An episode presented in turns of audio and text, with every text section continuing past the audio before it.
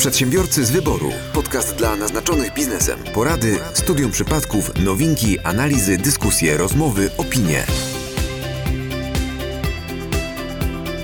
Dzień dobry, drodzy słuchacze. Witamy serdecznie w 93. odcinku podcastu z wyboru. Podcastu z wyboru? Nie powiedziałem przedsiębiorców? No wiesz, no. Może że być pod- bez nich. Ale podcast ale też jest z podcast- wyboru. Tak, bo nie musicie go słuchać, możecie. To czekaj, to jeszcze raz to zrobię. Dzień dobry, drodzy słuchacze. Witamy serdecznie w 93. odcinku podcastu Przedsiębiorcy z wyboru, bo to się tak nazywa. A. Eee, taki numer, dobra.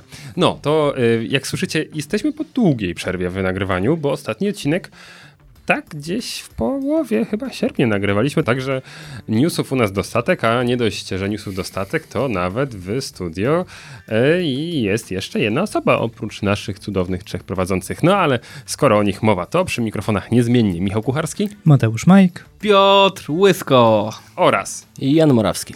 nasz gość.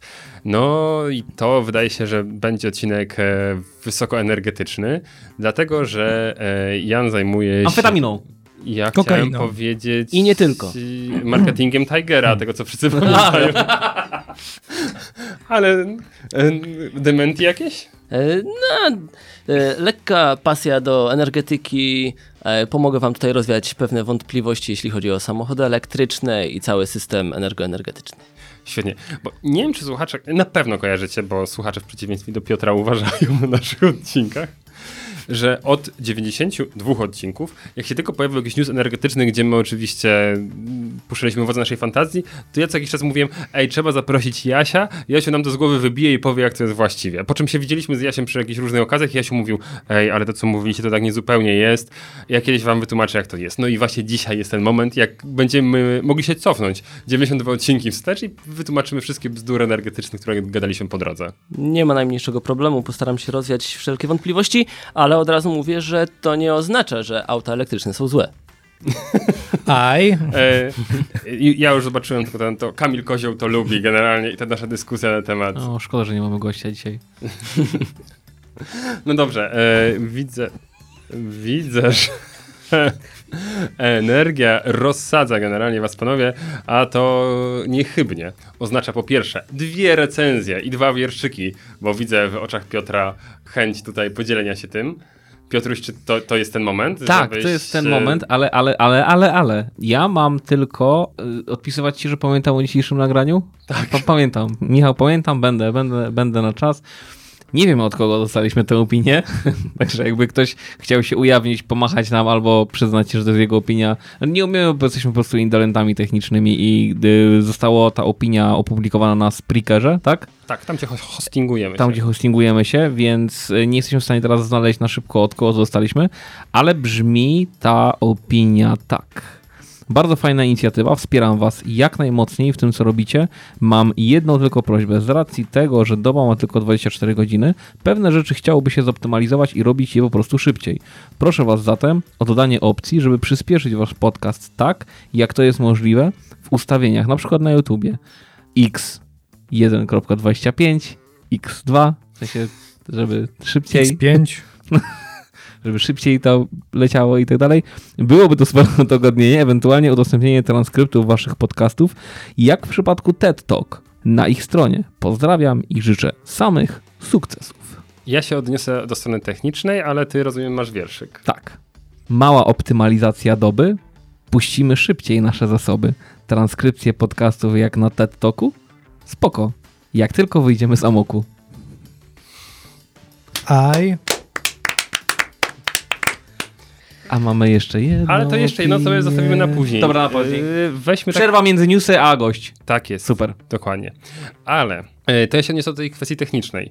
Drogi słuchaczu, nie wiem, gdzie nas odsłuchujesz, być może na samym speakerze, dlaczego, i dlatego tam zostawiłeś e, tą e, opinię, ale opcja przyspieszenia podcastów jest w większości aplikacji do słuchania podcastów i tam sobie możesz przyspieszyć, a co więcej, jesteśmy również na YouTubie, więc jeśli wygodniej ci jest nas słuchać na YouTubie, to tam możesz nas słuchać i tam się na naszym kanale, który, uwaga, się nazywa Podcast Przedsiębiorcy z Wyboru, też się pojawiają te odcinki i tam możesz sobie to wszystko odsłuchiwać. Także i tam te wszystkie opcje przyspieszenia jak najbardziej funkcjonują. Ale postaramy się mówić szybciej w takim razie, żeby e, sprawniej ci szło odsłuchiwanie. no dobra, to mm, już troszkę rozładowaliśmy energię Piotra związaną z tą, tą opinią, no to być może czas na y, newsy. Przedsiębiorcy z wyboru. Podcast dla naznaczonych biznesem. No to co dobrego, mili panowie, przygotowaliście z ostatniego miesiąca. Ja mam tyle newsów, że szok, ale oddam pierwszeństwo któremuś z was. Tutaj mam szybki news, a raczej przypomnienie, bo już o tym mówiliśmy. Mówiliśmy o tym, że będzie taki kosmiczny internet, bo jak dzisiaj mówimy ogólnie o takich technologicznych rzeczach, to na pewno pamiętacie, że pierwsze Starlinki SpaceXa już sobie gdzieś tam latają. Tak, ojejku. y, Chodzi ci o, o kosmiczny news bardziej, czy o naziemny u nas w Polsce? E, to jest kosmiczny news, kosmiczne ceny, a naziemne w Polsce. A, da, to, to wiem. E, chodzi o to, że dostępny już jest internet w Polsce właśnie Elona Muska. Oficjalnie. Oficjalnie, tak, bo wcześniej nie było takiej oficjalnej informacji. Kosztuje miesięcznie już 449 zł. E, Trzeba dodatkowo dokupić sobie urządzenie, e, które kosztuje 2,5 tysiąca złotych, no a wcześniej zarezerwować tak naprawdę e, tutaj i przedwstępną taką opłatę jednego miesiąca dać, żeby móc z tego później korzystać. Także jeżeli jesteście tym zainteresowani, takim internetem, bo na przykład mieszkacie w miejscu, gdzie nie ma satelitarnego internetu, nie ma światłowodu, nie ma telefonii, e, tele, Komórkowej, telekomunikacji polskiej, tele, telewizji kablowej, Jezus Maria, gdzie jest, gdzie jest takie cudo? Gdzie jest takie miejsce na ziemi? Bieszczada. Bieszczady. Tam, al, no, albo tam, gdzie jest duch puszczy. Ale słyszałem, że trzeba się śpieszyć, bo liczba jak gdyby pakietów też jest ograniczona, że ona nie jest nielimitowana, tylko na tą chwilę możliwości są ograniczone Mhm. i trzeba po prostu korzystać póki jest. Tak, znaczy ja uważam, że to jest naprawdę spoko cena, biorąc pod uwagę, że to jest internet nielimitowany geograficznie. Czyli E, bierzesz sobie, jedziesz z nim... Jeszcze nie, natomiast e, jest powiedziane, bo w ogóle ta data się przesunęła i o dziwo, tak jak e, e, Cyberpunka przesunęła się w inną stronę, no to tutaj to się przesunęło w przeciwną stronę, czyli zapowiada, tak, zapowiadali, że 2022 będzie dostępny internet na całym świecie, no a jest duże prawdopodobieństwo, że będzie pod koniec września już dostępny na całym świecie tego roku. Tak, z różną prędkością w zależności gdzie ten. Tak. Ale uważam, że to jest naprawdę świetna cena. Za internet, który możesz wziąć ze sobą i gdziekolwiek się nie rozłożysz, masz dostęp do niego, tak? I nie, nie, nie, nie interesują cię taryfy e, na połączenia i tak dalej. Tak, ale bardzo dobrze powiedziałeś, y, gdzie się rozłożysz. To nie jest internet mobilny, czyli nie jesteś w stanie z niego korzystać w ruchu. Tak. To, to jak najbardziej. On nie rozwiązuje na tym etapie jeszcze tego problemu związanego chyba z. Właśnie znajomy ostatnio mówił, że jak na przykład nie, na Grenlandię mają rejs, to to jest problem, no bo wszystkie przez telefony satelitarne się muszą łączyć i połączenie jest tak horrendalnie drogie, że to już nie rozwiązuje. Chyba, że gdzieś przybiją na jakąś krę, wrzucą co ten. Tylko kra się Tak. musi nie ruszać. Tak, tak. To tutaj mnie trochę zaskoczyłeś tym, bo tak byłem e, święcie przekonany, że tą technologię Elon Musk dlatego też wprowadza, żeby między innymi e, zasilać internetem wszystkie swoje e, samochody. Samochody być może tak. Znaczy, taki jest plan docelowy, ale na tą chwilę nie ma takiej możliwości, no ponieważ nie wyłapuje odpowiednio satelit w ruchu, kiedy Okej. jesteś i antena jakby na razie tego nie obsługuje. Ona, ona tak fajnie się rusza i śledzi, bo sobie Czyli oglądałem. prawdopodobnie musi być dużo więcej tego. satelit, żeby to zwiększyć. Tak, tak. Myślę, że tak. Coś w tym stylu. Piotruś, ale, ale, ale może. Nie, nie, nie, nie, nie. Ale może z newsem. Nie? Ale słyszę bardzo chętnie. Przedsiębiorcy z wyboru. Podcast dla naznaczonych biznesem. Ja mam newsa, bo e, okej, nie mam cyfr, nie mam liczb i tak dalej, i tak dalej, ale mam pocztę Wyjdź. polską. A, A, ta, ta, ta. Wróć, wróć. Wróć, wróć. Nie, nie. Uwaga, bardzo to po prostu przykuł mi mój wzrok totalnie jeden z y, komentarzy, który znalazłem w internecie. Który komentarz przykuł twój wzrok, Piotrze? Już, już, już go cytuję. Złożyłem skargę przez internet na poczcie polskiej, że listonoszka zostawia awiza zamiast przynosić listy do mieszkania. Dostałem odpowiedź poleconym i musiałem zapierdalać po niego na pocztę, bo listonoszka zostawiła awizo. Hashtag Poczta Polska. Znaczy, jestem zaskoczony, że mógł złożyć tak czy siak y, przez internet wniosek. Prawda? Jest to, ale Ale czy Poczta Polska się odniosła do tej reklamacji? Nie. no. no albo, to, do, albo jest do odebrania na poczcie odpowiedź jest do odebrania na poczcie. razem z awizą. No wiecie, ogólnie się nic nie zmienia. To tak nawiązując do tego i nie dając drugiego newsa, to, to też czytałem ostatnio taki artykuł, gdzie wskazywali, e, jak to wygląda w królestwie Obajtka. Mhm. patrząc na Orlen. I nie wiem, czy słyszeliście, ale ogólnie e, te wszystkie firmy, które, firmy, osoby, które obs- obsługują Orlen na stacjach, powoli już mają dosyć tam pracy. Że jest po prostu taki hardcore e, do tego stopnia, Z że jakim sosem wariacie? to raz, te sosy muszą, wiesz, sosy muszą mierzyć, liście muszą ważyć, robią ci sałatkę, czy tam robią ci burgera, czy tam cokolwiek innego, muszą każdą e, rzecz, która będzie na tym burgerze zważyć, czy jest odpowiedniej jakby wagi, czas. Dwa, co godzinę muszą sprawdzać, czy lodówki odpowiednio chłodzą. Panie, standardy. Tak, super, to jest fajnie, ale dodatkowo e, mają chyba na, dla czterech pracowników tylko i wyłącznie e, jakby finansowanie, a czterech pracowników musi robić wszystko. Musi odrobić od, odroztowarowywanie, potankowanie, naliczanie, mycie kibli, e, dosłownie wszystko. Nie? No i 12, co 12 godzin zmiana. E, Czyli dwóch pracowników rano, dwóch pracowników e, na noc. No i ogólnie wszyscy mówią, że już mają powoli tego dość, ponieważ podobne stacje i nawet Orlenowe, bo wiemy, że Orlen działa również za granicą, no, mają zupełnie inne standardy i zupełnie inne płace. O proszę. Także tak to jest w królestwie spółek Skarbu Państwa. To na ten temat na pewno jeszcze będą newsy, ale wracając do poczty, to mam newsa też poniekąd energetycznego i tym sposobem możemy już delikatnie tam nawiązywać do naszych tematów późniejszych, bowiem na początku sierpnia bieżącego roku, czyli generalnie e, półtora miesiąca temu, jak donosi Mam Startup, DHL Express rozwinął swoją naziemną flotę i wprowadził elektryczny rower towarowy w Warszawie. 20-25 km zasięgu i zamiast autek będą kurierzy zasuwać na takich e, śmiesznych rowerkach z taką paką dużą żółtą. Spoko. A jaka tam jest ładowność? A ty żeś mnie teraz wziął, zapytał generalnie. 500 kilo. Okej. No to Europole. Dozwolona waga tak. całkowita z uwzględnieniem kierowcy i ładunku 500 kilo. No to wydaje mi się, że Może to być ciekawe. no, w momencie, w którym faktycznie taki rozumiem pojazd się może poruszać po ścieżkach.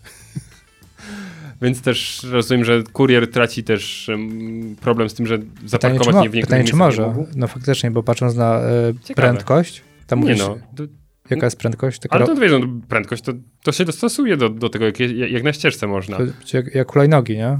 Mm, Wydaje mi się, że to jest fajny kierunek i, i że zdecydowanie w miastach to to pójdzie e, też tak, więc Pod warunkiem, że ku- kurierów takich znajdą, którzy Mm, będą pedałować. wydaje mi się, że tak, że ten rynek się rozwija w tym kierunku. Przedsiębiorcy z wyboru. Podcast dla naznaczonych biznesem. No to teraz troszeczkę bardziej już e, samochodowo niech będzie.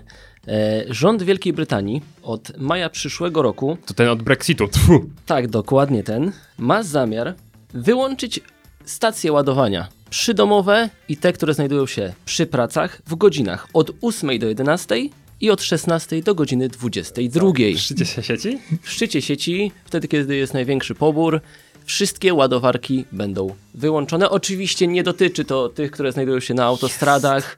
E, Pierwsza decyzja dobra rządu Wielkiej Brytanii od lat. To jest dobra zmiana, tak? Super. No dobrze, tylko zwróćmy uwagę jedną, że samochodów na tą chwilę elektrycznych w Wielkiej Brytanii jest 300 tysięcy na około 31-32 miliony samochodów ogółem. Za dużo. Co można zrobić, pytanie do siebie do eksperta, żeby zminimalizować te szkody? Czyli No. żeby tych samochodów elektrycznych było jak najmniej. Co zrobić? No, powiem ci, nie wiem, co, Wy- co, co, co wyłączy- zrobić coś Elonowi Maskowi chyba. Wy- Wyłączyć na całą dobę te, te sieci ładowania, tak? To znaczy nie, chcę tutaj wam pokazać, że skoro y, jest na razie naprawdę niewielki procent samochodów elektrycznych, a Wielka. Brytania już musi sięgać po dosyć, uważam, drastyczne środki, Bardzo. czyli ograniczanie, no nie chcę mówić wolności, ale no mogłeś sobie normalnie naładować samochód za dnia, no teraz tego nie będziesz mógł robić, tylko nocą. Znaczy, ale, Albo- to, ale oni wyłączą im e, ładowarki, czyli te szybkie, które powodują wysokie obciążenie. Wszystkie, które Nawet- No będziesz dobra, no miał ale jak sobie ka każdy samochód elektryczny da się naładować z gniazdka, tylko trwa to dużo dłużej. Tak, dokładnie. Więc wszyscy będą przedłużać. To znaczy, troszeczkę w Wielkiej Brytanii inaczej to y, wygląda, ponieważ tam y, rzeczywiście w momencie, kiedy na przykład oddajesz budynek do jakby użytkowania, to ktoś przychodzi i go sprawdza. Nie, nie tak jak u nas. I z tego powodu tam wszystkie domy mają być wyposażone w ładowarki, W więc Polsce to łatwiej się to jest to zmieniło już, wprowadzić. e, patrząc na przepisy, że teraz chyba wszystkie nowe budowle, budynki właśnie muszą też mieć, nie? Kilka Tak, tak, dostępów. dokładnie. No to się cały czas jakby to prawo się tworzy na dobrą sprawę. No i zobaczymy, co z tego wyjdzie. No ale zaczyna się już robić gorąco. Bo 300 tysięcy to jest liczba aut elektrycznych, no ale jeszcze Tak. tylko na, za, na, nałóżmy heavy, tak, czyli pluginy, które tam zapewne od paru kilometrów do 50 mają zasięgu, no to one też ciągną, prawda, a tych przypuszczalnie już jest dużo więcej, prawda, bo one już są popularne u nas w kraju. One są wcześniej, tak. no. No ale to jak mówisz, że już się robi gorąco, to trzeba poszukać miejsca, gdzie jest gorąco, miejsca, które jest niezagospodarowane i tam zacząć tworzyć energię. Dla mnie to jest takie dziwne, że jeszcze tam, że tak powiem, ża- żaden z szejków, chyba że wszyscy czekają tak naprawdę na czas, kiedy będzie można fotowoltaikę z, rozłożyć ładnie na Saharze i później puścić ten prąd w obiegu. Pamiętam, że pojawiała się taka opcja. To znaczy jest, ostatnio powstała właśnie największa w Zjednoczonych Emiratach Arabskich elektrownia, która ma 1,18 gigawata mocy. To jest 3,2 miliona paneli. Okej. Tylko to jest jak gdyby, to nie jest największa na świecie, e, ona jest jak gdyby największa w ZEA i obsługiwana przez jednego operatora. Mhm. Największa na świecie jest w Chinach, która ma 1,55 gigawata. Dobra, a żebyśmy teraz to, i potem nam był ekspert, a teraz to porównajmy do takiej elektrowni węglowej. Albo jądrowy. Porównując to do elektrowni Bełchatów, czyli no, w sumie największej elektrowni w Polsce, która dysponuje 5,1 gigawata energii. No okej, czyli jest jakaś cztery razy Cztery razy, tak, około... jedna trzecia, y, jedna ten. czwarta. No dobra, ale Bełchatów jest też gigantyczny, tak? To jest, y, to jest, to są bloki energetyczne gigantyczne. Oczywiście.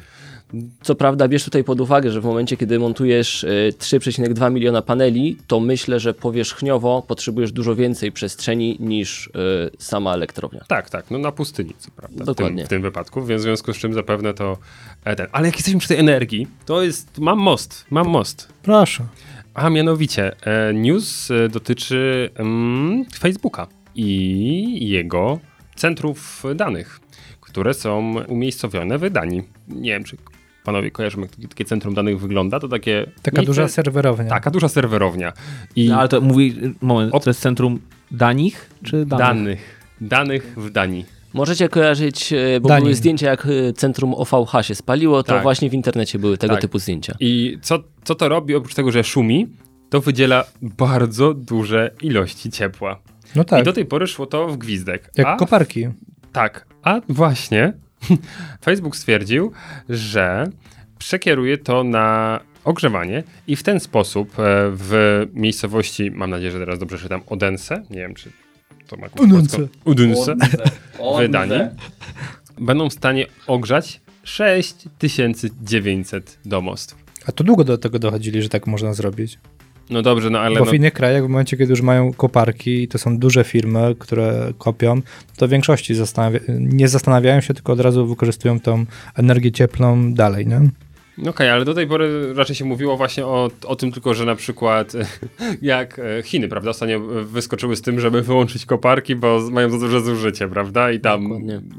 krach się zrobił. To, to jest w ogóle super ciekawa sytuacja, bo przecież na rynku kart graficznych jest gigantyczny niedobór z racji tego, że wszystko trafia na rynek, trafiało przynajmniej na, na rynki, nazwijmy to azjatyckie, e, szeroko, w związku z tym, że tam właśnie te koparki były strasznie pomiejscowiane, tak. Podobno, Tylko nie dosyć, że się grzeją jak gdyby te wszystkie urządzenia, to dodatkowo jeszcze je trzeba chłodzić, czyli to jest jakby kolejna energia na schłodzenie jeszcze. Tak. Tak. W związku z tym proste, postawmy wszystkie generalnie, nie wiem, na północy Kanady. Tam ludzie w lasie będą mieli, będzie im ciepło, nie będą musieli palić tymi drzewkami. Nie? No ale pytanie, czy, pytanie czy chcemy ocieplać niektóre, niektóre miejsca w ogóle. Ale nie, nie, no chodzi Będzie mi tam, wielkie ocieplenie, globalne będzie o, ocieplenie. na Syberii! nie, globalne ocieplenie będzie. No właśnie, żeby uniknąć tego. No właśnie, to wszystko przez te koparki. Ale no tam, gdzie spa... Nie, aż. Znaczy, nie chcę rozwijać twoich jakby takich marzeń, ale pamiętaj o wielkości Kanady, że tego typu instalacje muszą być też, gdzieś musisz to doprowadzić.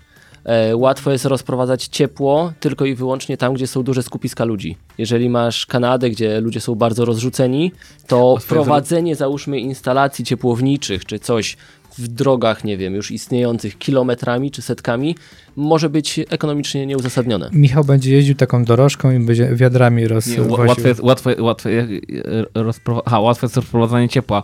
Wiesz, stoi taki facet w takim płaszczu. Ej, mały, chcesz ciepła? Chcesz trochę ciepła? Chcesz ciepła? Dam ci trochę ciepła. ciepła. No Michał, znowu wracam. Dobrze. Ale to ciekawe, tak, czemu to tak teraz padło, nie? Dobrze, to skoro jesteśmy przy dzieciach, No, Aż się boję. już cofnęli ci ten wyrok? Nie, co ty w życiu, że on nie może być nauczycielem jeszcze przez 20 lat. Księdzem też nie. Jak jego tata. Mów dalej. Kim kim? Co? Księdzem też. Przedsiębiorcy z wyboru. Podcast dla naznaczonych biznesem. Przenieśmy się do Stanów Zjednoczonych. I tam byli, były dzieci. Tam były dzieci.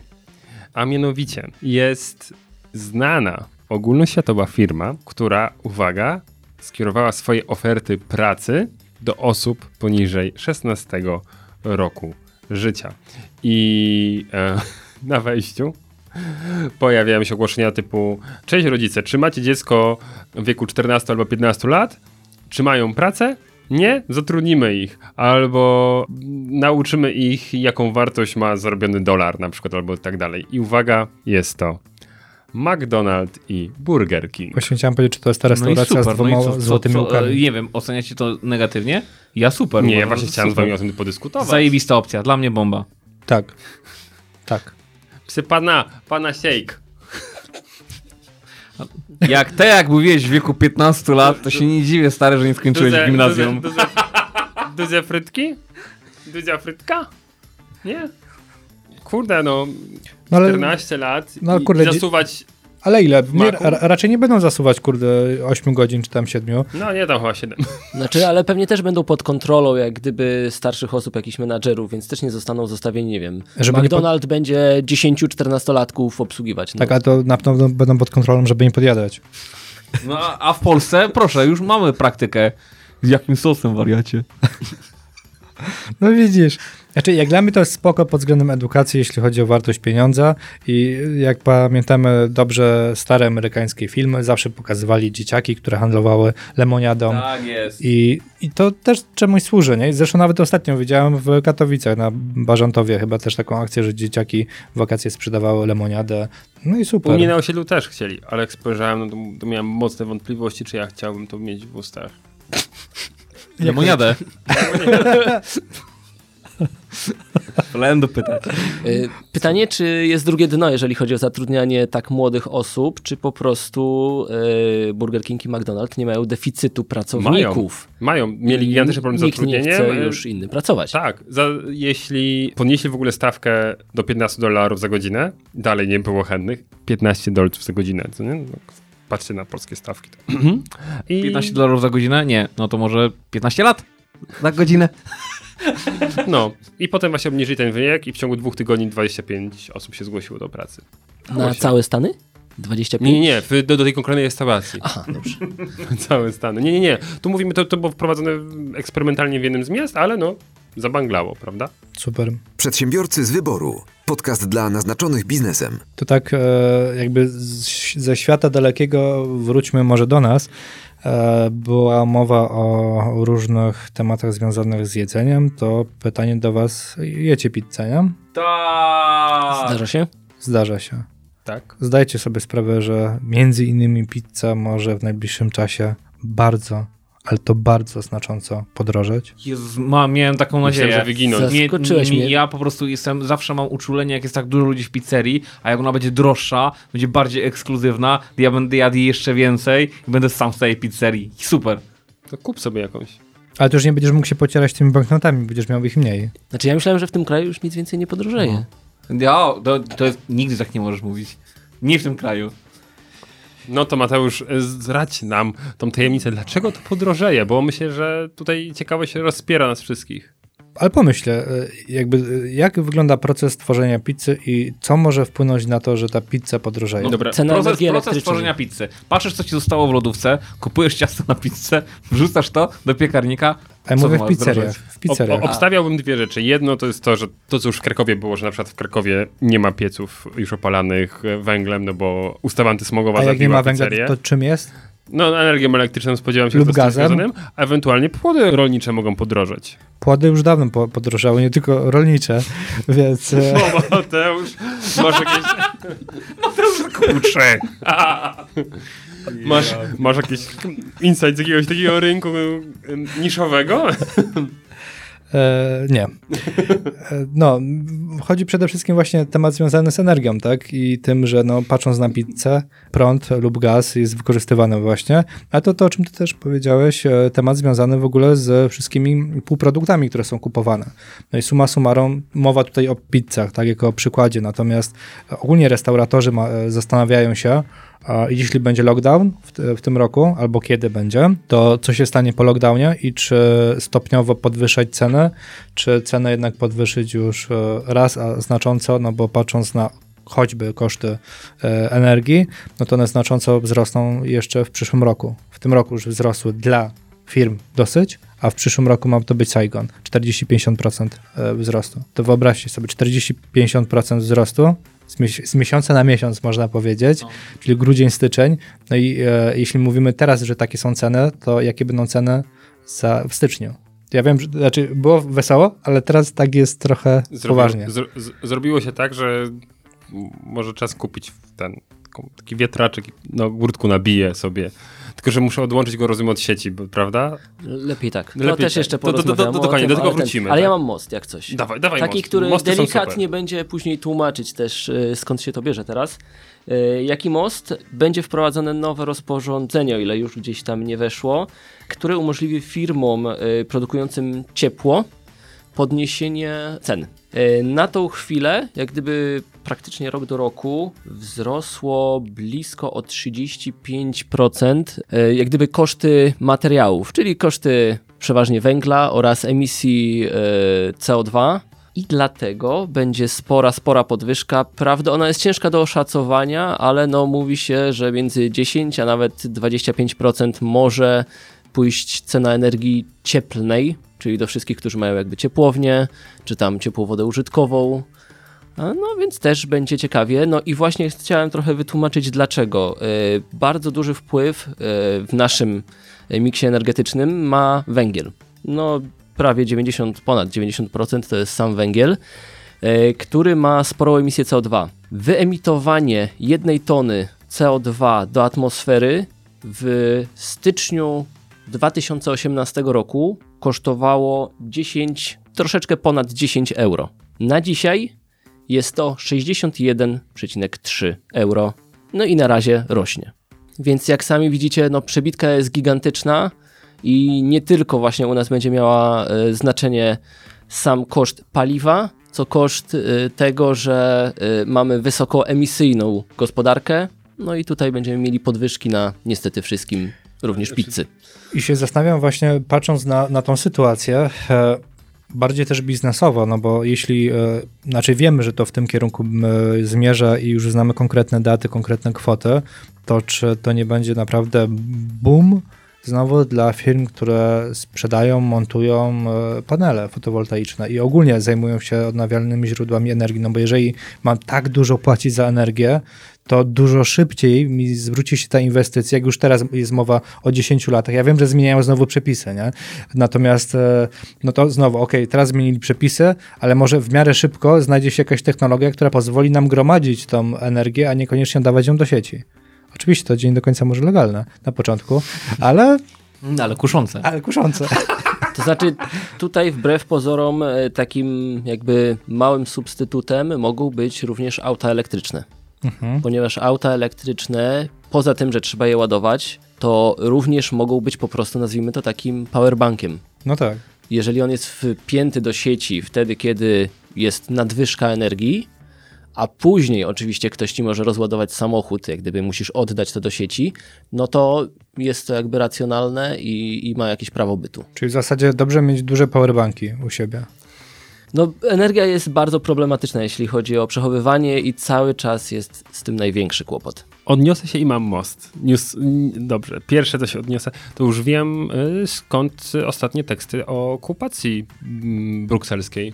Bo zobaczcie, my idziemy w kierunku tego, żeby raczej nasza energetyka się nie przekształci w ciągu najbliższych 5, 10, 15 lat nagle 20, 30, nie? No to lekko. No. W związku z czym te, te 60 euro to będziemy tęsknić takimi tylko e, opłatami przypuszczalnie. Więc stwierdzili, dobra, wycyskaliśmy już ten, niedługo będziemy my dopłacać, tak? Więc w związku z tym do widzenia wychodzimy już wtedy nie będziemy musieli dopłacać. Bo nie będą nas interesowały domiary z Unii Europejskiej. Haha. Taki wał. Myślę, że w innych miejscach dopłacisz tyle, że Nie, jeszcze no, ci to oczywiście, wyjdzie nie, bokiem. no, oczywiście. To bardziej żart, ale ja, ja myślę, że to, To nie jest żart. ta, ta logika się opiera dotąd, co Znaczy nie? Że tak, że zasadzie- kto, ktoś tak myśli. Tak, tak, tak, że ktoś stwierdził, że A nawet problemem mówią, są a nie wysokie myślą. ceny energii. Ktoś dowiedział się, że te wysokie ceny energii są spowodowane tym, że mamy kary tutaj ze strony powiedzmy unijnych instytucji za to, że emitujemy za dużo, tak? Albo tam po prostu ta, tak wychodzi, na to się zgodziliśmy. No to w związku z tym wyjście, wyjściem jest wyjście. I tak ktoś sobie pomyślał. Ale a propos magazynowania energii, to właśnie pojawiła się koncepcja, nie wiem czy słyszeliście, żeby szyby kopalniane na Śląsku właśnie przerabiać na magazyn energii, żeby tam powpychać te akumulatory, prawda? No bo to jest największy problem, gdzie to wszystko porobić i, i, i żeby w nich były właśnie magazyny zielonej energii. I to jest, uwaga, news od Ministerstwa Aktywów Państwowych. Także boję się, jak to wyjdzie, ale to, tak, taki jest pomysł na to, że jak zlikwidują kopalnię na Śląsku, to będą to po prostu magazyny. ja się sobie wymyślił. No dobrze, no, nie, no zobaczymy, co z tego wyjdzie. No, ja, ja już jak będzie wyglądało serwisowanie tego wszystkiego. No właśnie tutaj warunkach. gorzej, jakiekolwiek tąpnięcie lub coś, e, bądź co bądź wentylacja, no w tym wszystkim grzeje. szybach jest jak gdyby ciepło. Ale E, szyby akumulat- są wentylowane, nie? W większości. Bo... Ale nie wiem, czy aż taki jak Ale- potrzebują akumulatory, ale- które Ale w dalszym ciągu No. musisz tłoczyć energię. Jak gdyby w dalszym ciągu, jak gdyby nie jest to element, który jest y, tak efektywny i tak zbilansowany. Ktoś myśli, dam akumulatory, one tam będą leżały. To nie jest prawda. W dalszym ciągu są gigantyczne pompy i wentylatory, które muszą nadmuchiwać i wywiewać ciepłe zgadza. powietrze. Już tam nie mówię o metanie, gdzie pytanie, czy ktoś się będzie tym zastanawiać, czy nie, bo akumulatory, chciałem zauważyć, to również teoretyczna możliwość pojawienia się iskry. Iskra, metan, Kabum. kabum.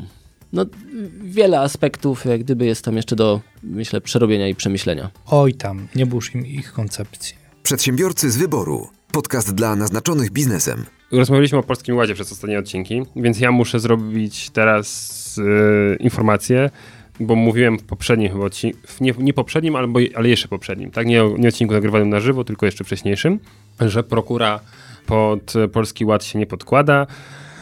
Konsultowane to było i jednak się podkłada. Także jeśli ktoś z Was, drodzy słuchacze, się cieszył z tego powodu, to nie. Zgodnie z y, tym, jak, jak, jakie jest brzmienie obecne, to się podkłada. Także robimy tutaj wytłumaczenie na tym etapie projektu. A co swoją drogą, jak jesteśmy przy projekcie, to nie wiem, czy widzieliście, że składka zdrowotna poleciała o połowę w dół według tego. I proszę bardzo, jakie, jakie piękne. Najpierw powiemy, mogli powiedzieć bez kozery, że zrobią 30%, to by do 15 obniżyli o połowę, prawda? Frajerzy, a tak to zrobili 9, a mi obniżyli tam do ile? Do 4,9 czy coś takiego. Piotr, powiedz, że się ucieszyłeś generalnie z tego powodu. Nie. Nie, ale zobaczyliście te takie, taki o, ufa, to nie, no to tylko 4,9, to nie, no dobra, to, To tyle, to, to już można, prawda? S, to tak pięknie było rozegrane. Naprawdę, ja uważam, że spokojnie mogli bardziej absurdalną wrzucić. Tak. A potem by się ludzie cieszyli tak, że spadło im do 7. No takie, wiesz, podejście takie z lat 80. Oj tam, panie, no. A mógł zabić. nie, m- nie, A mógł. a mógł, prawda? A tu tylko 4,9, prawda? Ojejku, jejku. No to tak. Obserwujemy. Ja, ja jedynie jakby tak Proszę, dopowiem, bo e, nie miałem jeszcze okazji i wygospodarowania tak dużej ilości czasu, żeby poczytać o Polskim Ładzie, Mhm. ale jak kogoś interesuje, to dokument e, mm, składa się z 686 stron. W tekście rozumiem już y, ujednoliconym. Tak. Okej. Bo ja do tej pory przewertowywałem się tylko przez to, co ma 200, ale to były odniesienia. Do odniesień. Tak. Także donosimy. Nie, nie, nie, ale to, to, to było ewidentnie takie no, prosty, przyjemny język do, do przyswojenia. Przedsiębiorcy z wyboru. Podcast dla naznaczonych biznesem. To jak jesteśmy już przy takich ogólnogospodarczych newsach, to nie wiem, czy słyszeliście o pomyśle nowego dnia wolnego od pracy? Coś, coś, słyszałem, ale... Zobaczyłem przerażenie w oczach. Czyje urodziny? Czekaj, muszę sprawdzić w kalendarzu. W tej chwili mamy e, 13 takich dni. Ja wam powiem za chwilę, jaki to będzie dzień. E, liczy się, że wprowadzenie kolejnego dnia, 14 w roku, u- ustawą wolnego, to byłoby co najmniej kilka miliardów złotych straty dla gospodarki. I uwaga, ja myślę, że to były, by, by, był żart. Serio, na początku, jak przeczytałem, żeby to było 27 grudnia. To w mojej imieniny. No to bardzo, bardzo możliwe, No że... już wiemy czemu. Tak. I teraz uwaga, argumentem jest to, że jest to upamiętnienie powstania wielkopolskiego, Tu to będzie wielkie święto. które zakończyło się skutecznie, ale no Trzeba świętować. Jak tak, skutecznie. i to byłoby święto państwowe. Znaczy, mój pierwszy to było na zasadzie, zobaczyłem nagłówek, że będzie święto. Mówię, e, dobra, no bo są takie święta, które nie są dniami wolnymi, tak? Że no obchodzimy coś, ale generalnie... E, Ale obchodzimy Jest, no. Tak, no, no to super, no to nie, niech se robią. Il, ile tych chcą. I oczywiście no, chwała dzielnym Wielkopolanom, co nie, że walczyli w tym 1918-19 e, o przyłączenie do y, Rzeczypospolitej. Ale no, serio? Kolejne święto? No a to ważne. A to co z y, tutaj... y, Powstanie Śląskie? Tak. No to mam, masz trzy, panie, to kolejne trzy dni wolne ci wchodzą, a myślę, że będzie ich więcej. Na Pomorzu też były powstania przecież. Na pewno. Znaczy nie na pewno tylko były. No, tak. Także powiem ci, to już mamy tak, jak już tak licząc te powstania, to tak z tydzień będzie kolejna, nie? No, myślę, że lekko. Jeszcze styczniowe, listopadowe. No to nie ma sensu już wprowadzać e, czterodniowego tygodnia pracy. Ja myślę, że wprowadźmy generalnie, zaokrąglimy do tych 14 dni, niech będzie, i ustalmy, że to jest 14 dni ustawowy nakaz pracy, a cała reszta generalnie jakieś tam Święto. święta to będzie i też będzie ok. No ale wiesz, ale może idą po prostu za trendem, no bo jeżeli ja znowu nudny mój temat, ale który mnie zawsze interesuje, czyli ten czterodniowy tydzień pracy, ewentualnie sześciogodzinny y, dzień pracy, kolejne państwo wprowadza pilotaż i już tak coraz jest bliżej niż dalej. Y, Znaczy inaczej, jest to potwierdzone w wielu państwach, że to się sprawdza. Oczywiście są też tego minu- minusy, ale Polska może zamiast tego typu działania po prostu stwierdzi, że w Polsce Poza tym, że oczywiście jest najlepszym państwem do życia w Europie, e, zgodnie z zapowiedziami pana e, premiera, to jest miejscem, gdzie tutaj cały czas świętujemy. Powiem ci, no To tak jest kurczę, dobrze u nas. jest, Ale to, że Polska jest najlepszym krajem do życia, to będzie ustawowo nakazane. tak, Dobra. ale od razu jak wprowadzą ład, to tam na ostatni jakby punkt to będzie, że jest. Przedsiębiorcy z wyboru. Podcast dla naznaczonych biznesem. Piotruś, bo widzę, że tam się... A kojarzycie e, takie amerykańskie sformułowanie whistleblower? No, E, to ci na boisku, co tam e, biegają... W, Nie, nie i- kojarzycie taki utwór Florida? Can you blow my whistle, blow Tak, my tak. whistle. Mhm. To o nich właśnie. know. Can you blow my whistle, baby? Whistle, baby, let me know. Dokładnie tak, to, to, jest, to jest właśnie o nich. Nie, to whistleblowers są ci, którzy y, gwiżdżą, że tak powiem, na alarm i mówią, że coś jest nie tak. No i, tak, no sędzia na boisku, no jejku, no, e, sfaulowałeś tego... I w firmie też. W firmie.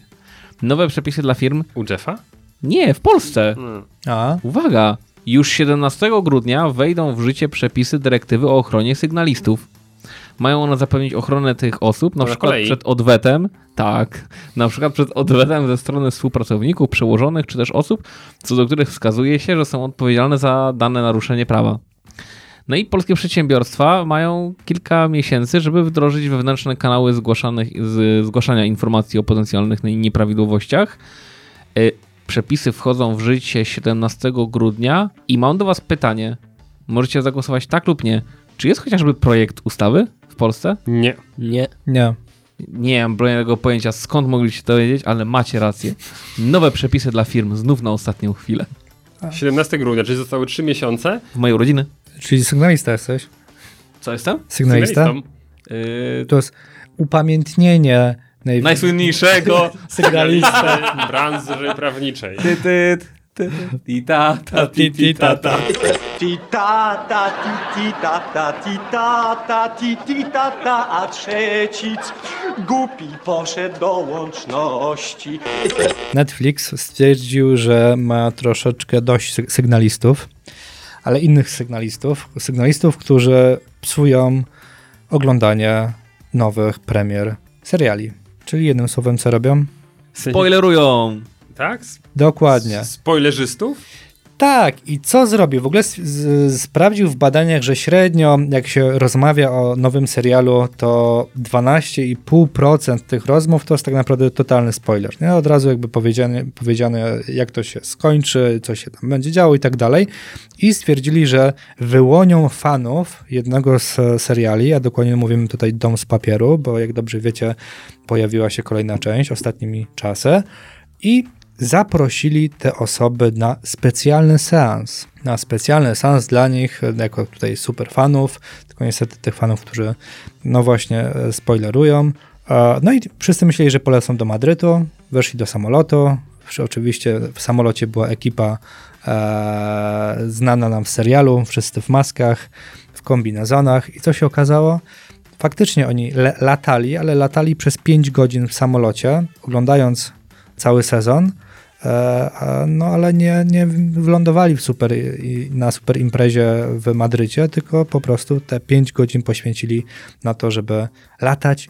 A dlaczego? Bo tam nie ma dostępu do internetu. A jak nie ma dostępu do internetu, to ci fani nie będą spoilerowali od razu wszystkich odcinków e, w momencie premiery. No i tak sobie załatwili porwanie.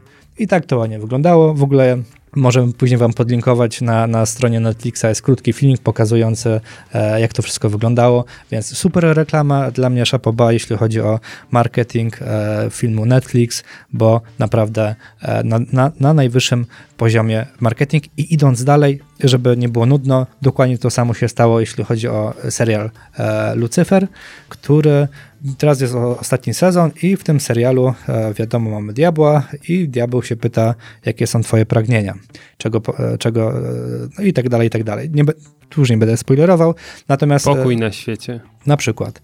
Ale jeśli właśnie. Dla fanów zrobili specjalny konkurs, w którym może, mogą wygrać e, specjalne karty doładowane na 250 dolarów i masz wskazać twoje najmroczniejsze grzechy.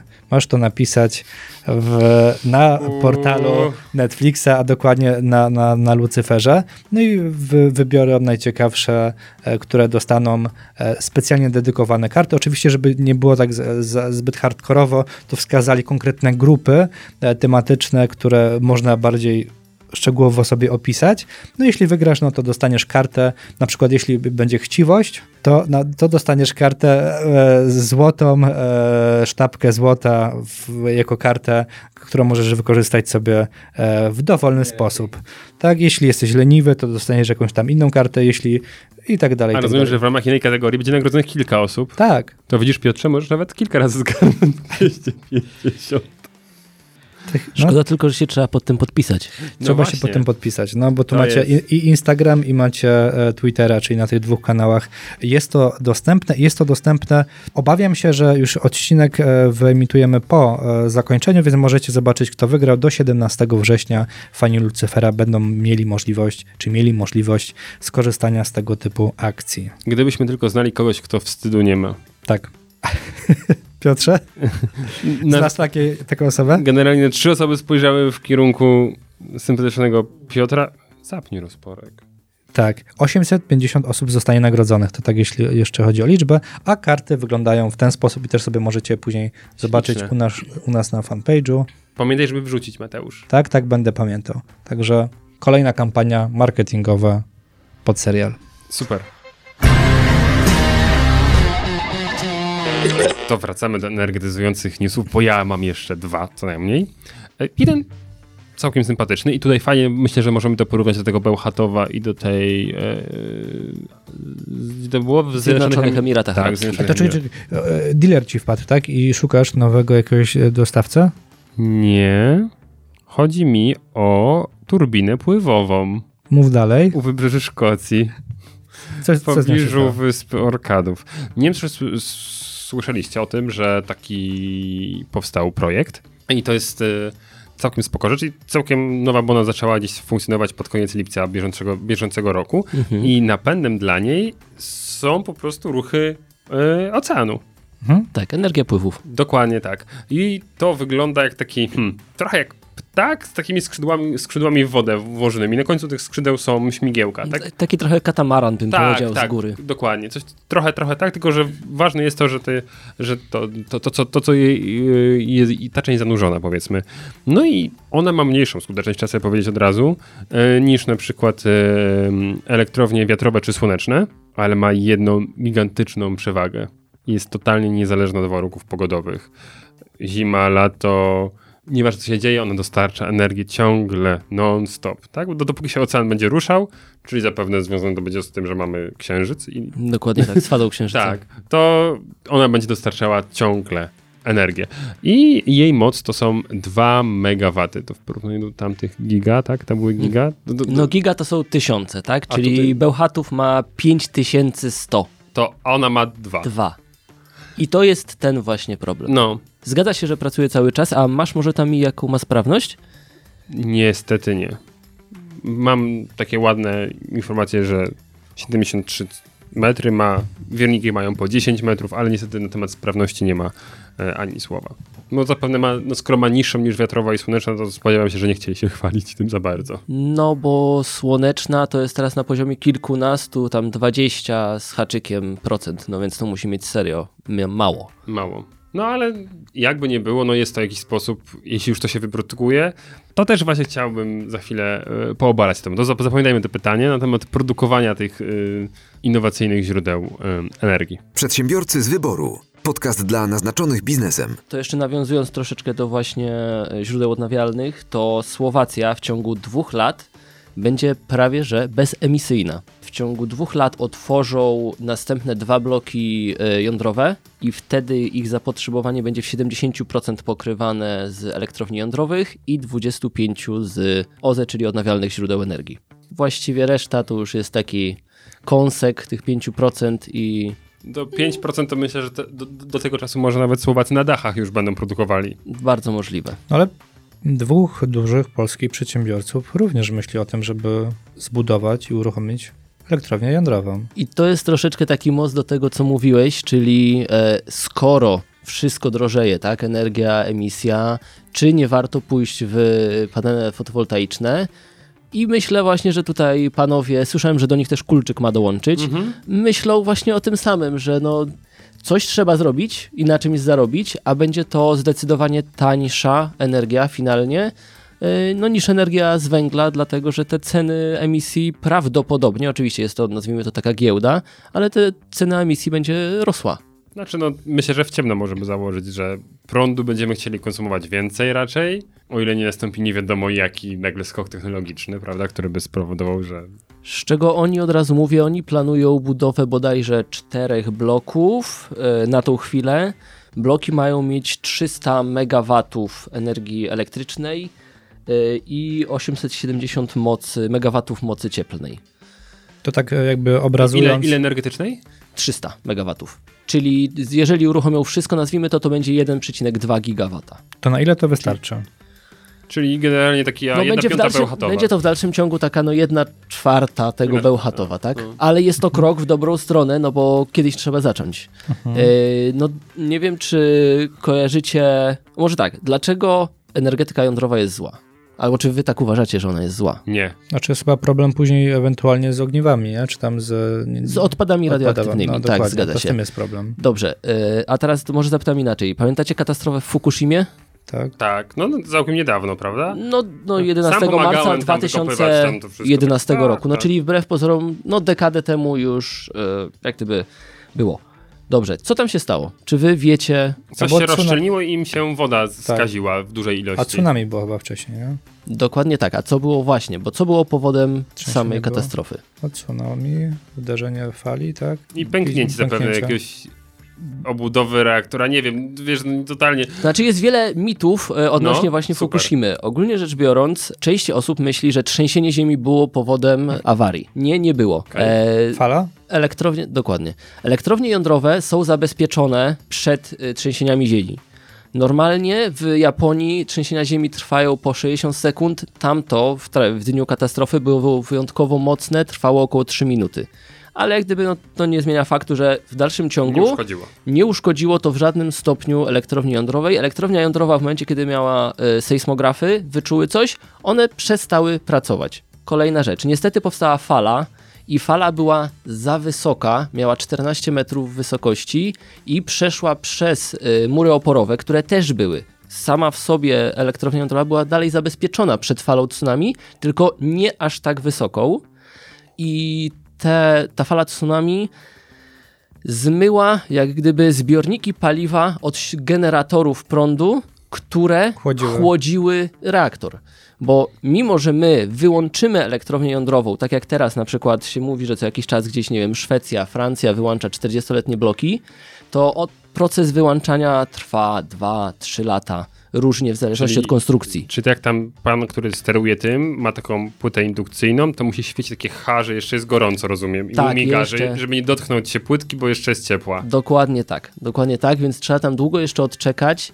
Yy, W normalnych warunkach, gdyby ta fala się nie przebiła, generatory by dalej chłodziły cały układ, sprawdzono by po wstrząsach, czy wszystko jest szczelne, czy nie ma żadnego problemu i uruchomiono by ponownie elektrownię, wyjmując pręty paliwowe z reaktora i dzięki temu wszystko by dalej działało. To, że nie było chłodzenia, spowodowało wzrost temperatury i ciśnienia w reaktorze jego rozszczelnienie i potem tak na dobrą sprawę eksplozję wodoru. I stąd, że tak powiem, wszystkie problemy. Od razu mówię, nie jest to w żadnym stopniu wybuch atomowy, tak jakby się mogło nam wydawać. Oczywiście dochodzi do skażenia wody, y, środowiska, ale nie ma tutaj takiego wybuchu, który by niszczył, nie wiem, dwa, w promieniu dwóch kilometrów wszystkie gospodarstwa. Okej. Ale, nie, ale nie stało się tak jak w Czarnobylu w 86. Nie wyleciało im wieczko od e, reaktora w powietrze. E, Nie, nie aż tak. Tam bardziej było rozszczelnienie, ale również była eksplozja. Jasne. Najbardziej zaskakujące jest, że po katastrofie w Fukushimie część elektrowni, które znajdują się na stałym lądzie, postanowiono, że będą zamknięte. Dlaczego? Bo co? Społeczność. Społeczność, lobby, moda, zwał jak zwał. No niestety nie było realnych przesłanek do tego, by wyłączać niektóre bloki. Oczywiście, jeżeli jego wiek i stan wskazuje na to, jak najbardziej. Ale wyłączanie przez Niemcy w środku jak gdyby kraju elektrowni jądrowej jest całkowicie bezzasadne, bo, bo w Fukushimie było tsunami. No Okej, ale to nie jest trochę tak, że mm, to, to też był dobry impuls do tego, żeby zacząć inwestować w odnawialne źródła energii? Jeśli no wyłączyliśmy i skądś musimy to wziąć i... No Czy to było, że to, to wyłączyli i odpalili nową węglową? To znaczy, Niemcy mogą sobie na to pozwalać, yy, ale na przykład już Wielka Brytania ostatnio, która mówiła, że będzie wygaszać bloki węglowe, znowu uruchomiła blok węglowy po prostu dlatego, że ma za mało energii. Jasne. I żeby było śmieszniej, musi importować jeszcze węgiel. Tak, tam zresztą y, mówiliśmy w którymś odcinku wcześniejszym o tym, że stawiają nową e, kopalnię węgla w Wielkiej No Brytanii. właśnie, a ja mam most w takim razie. Proszę. A my nie musimy importować węgla? Importujemy węgiel o bodajże średniej i dużej frakcji, czyli takiej, którą, której nie produkują nasze kopalnie. I jest to ostatnio taki jeden duży transport był z Kolumbii bodajże. No, o to chciałem zapytać, what the fuck? Dlatego, że jest to węgiel dla małych y, odbiorców. No dokładnie, dla, dla małych odbiorców, dla dzieci. Kokaina się tam, wiesz, bo jak masz hałdę węgla, to zobacz ile kokainy jesteś w stanie Stary, pod na, spodem... ja e, z- wiesz na jakim się osiedlu wychowywałem. Ja wiem ile to kosztuje, ja wiem dla kogo to jest sprowadzane. Nie, ale zobacz, przyjeżdża taki, wiesz... Taki, taki, Taka biała hałda. Dokładnie, tylko przykryta tylko, tylko, Węgla. wiesz, cieniutką warstwą węgla.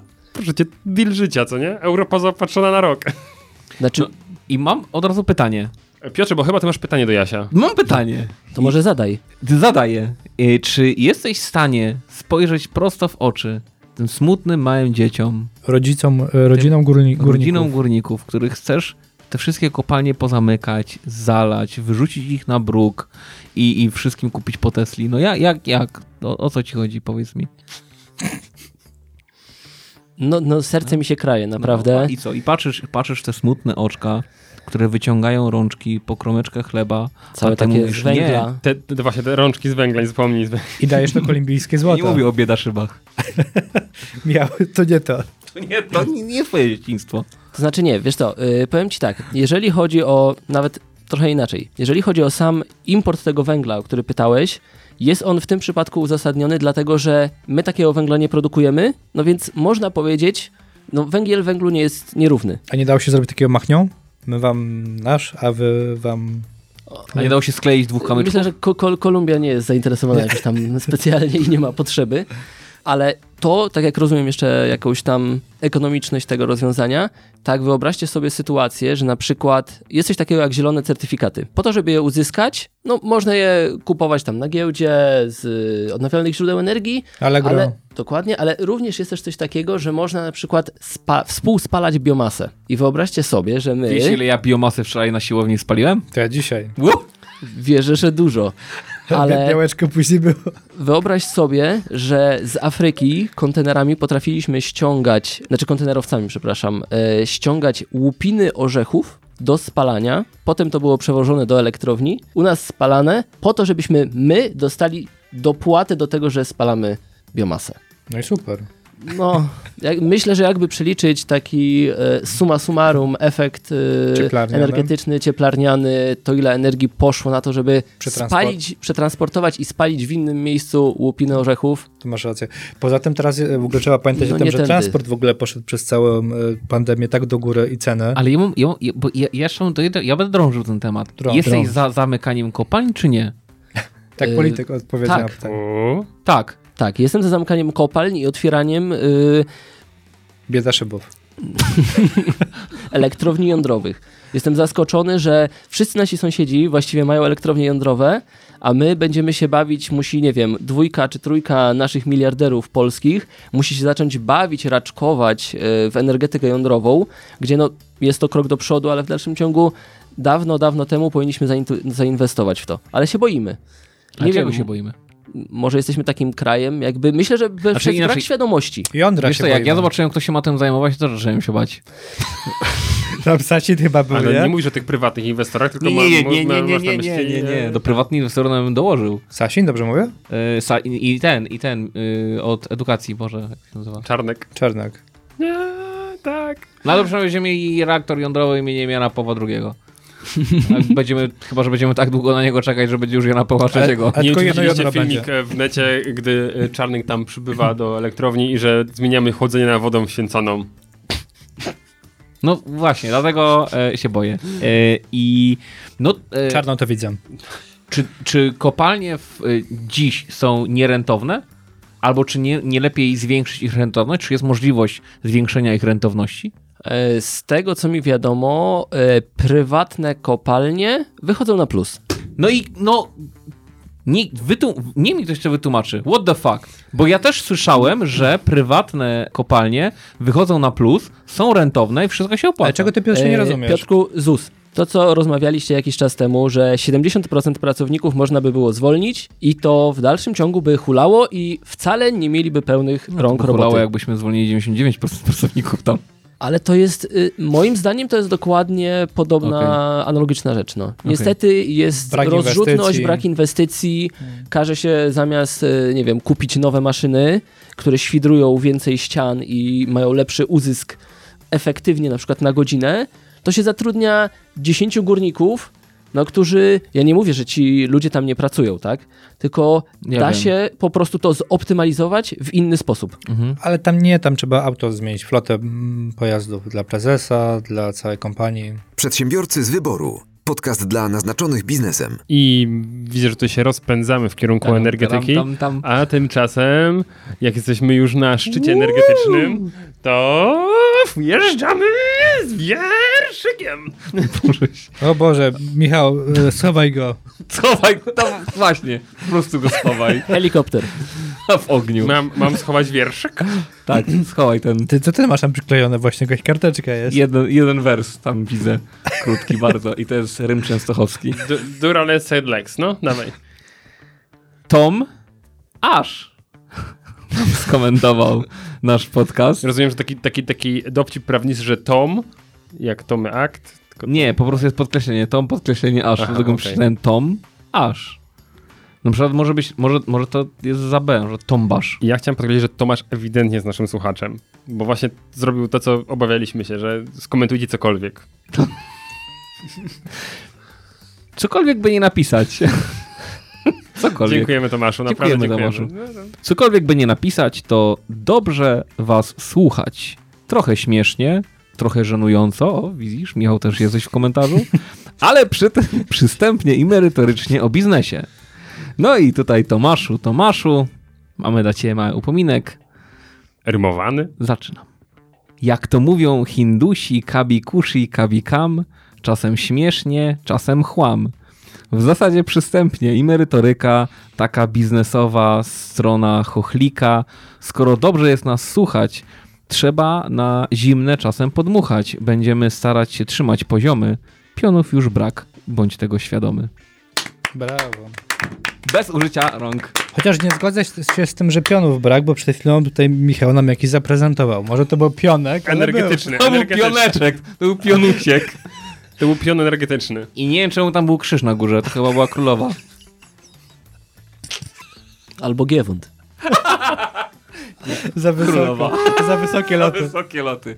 Tak, więc już żenująco było. I drodzy słuchacze, to jest moment, w którym Piotr opuścił nas. Dosłownie. Śnieje na twarzy. Piotr Łysko! Śnieje na twarzy. Bo Masz sinienie już na twarzy, Michał? Tak, A to jest zaraźliwe? tak. I to jest moment, gdy została w studio cała merytoryka. Właśnie chciałem to powiedzieć. Wyjąłeś mi to z ust, Michał. I staram się, zgodnie z tym, co mówił Tomasz, nie dawać żenujących y, żartów. W związku z tym wymyślcie sobie wszyscy dokładnie, co można było powiedzieć w tym momencie i przejdźmy dalej. Dobrze, y, rozmawialiśmy o energetyce i wróćmy do tego tematu, bo on... I kopalniach. I, ko, i, i, kupa, I kopalniach, tak jest. A to, ja, czyli, mhm, bo tutaj pa, padł temat na zasadzie, okej, e, skąd, skąd czerpać tą energię, natomiast e, ja bym trochę też jakby podszedł do tematu i zastanowił się, no właśnie, jak magazynować ją. To jest to, o czym też powiedzieliśmy, nie? Dałeś tutaj przykład choćby aut elektrycznych, ale mm, czy są jakieś inne dostępne na rynku, już sprawdzone e, technologie, które w jakiś sposób nam mogą w tym pomóc? Mateusz, bo, trochę, bo tu, my już pędzimy. Będziemy? Tak, a, ja- a ja chciałem właśnie w kontekście, w kontekście wytwarzania tej energii Aha, no jeszcze, to dobrze, jeszcze to króciuteńko. Króciu, króciuteńko. A mianowicie, bo to, to, to, to jest związek z newsem, który myślę, że jest piękną kropką, nad, jeśli chodzi o polskie pozyskiwanie energii. Nie wiem, czy słyszeliście, że Tauron oddał niedawno nowy blok energetyczny. Węglowe.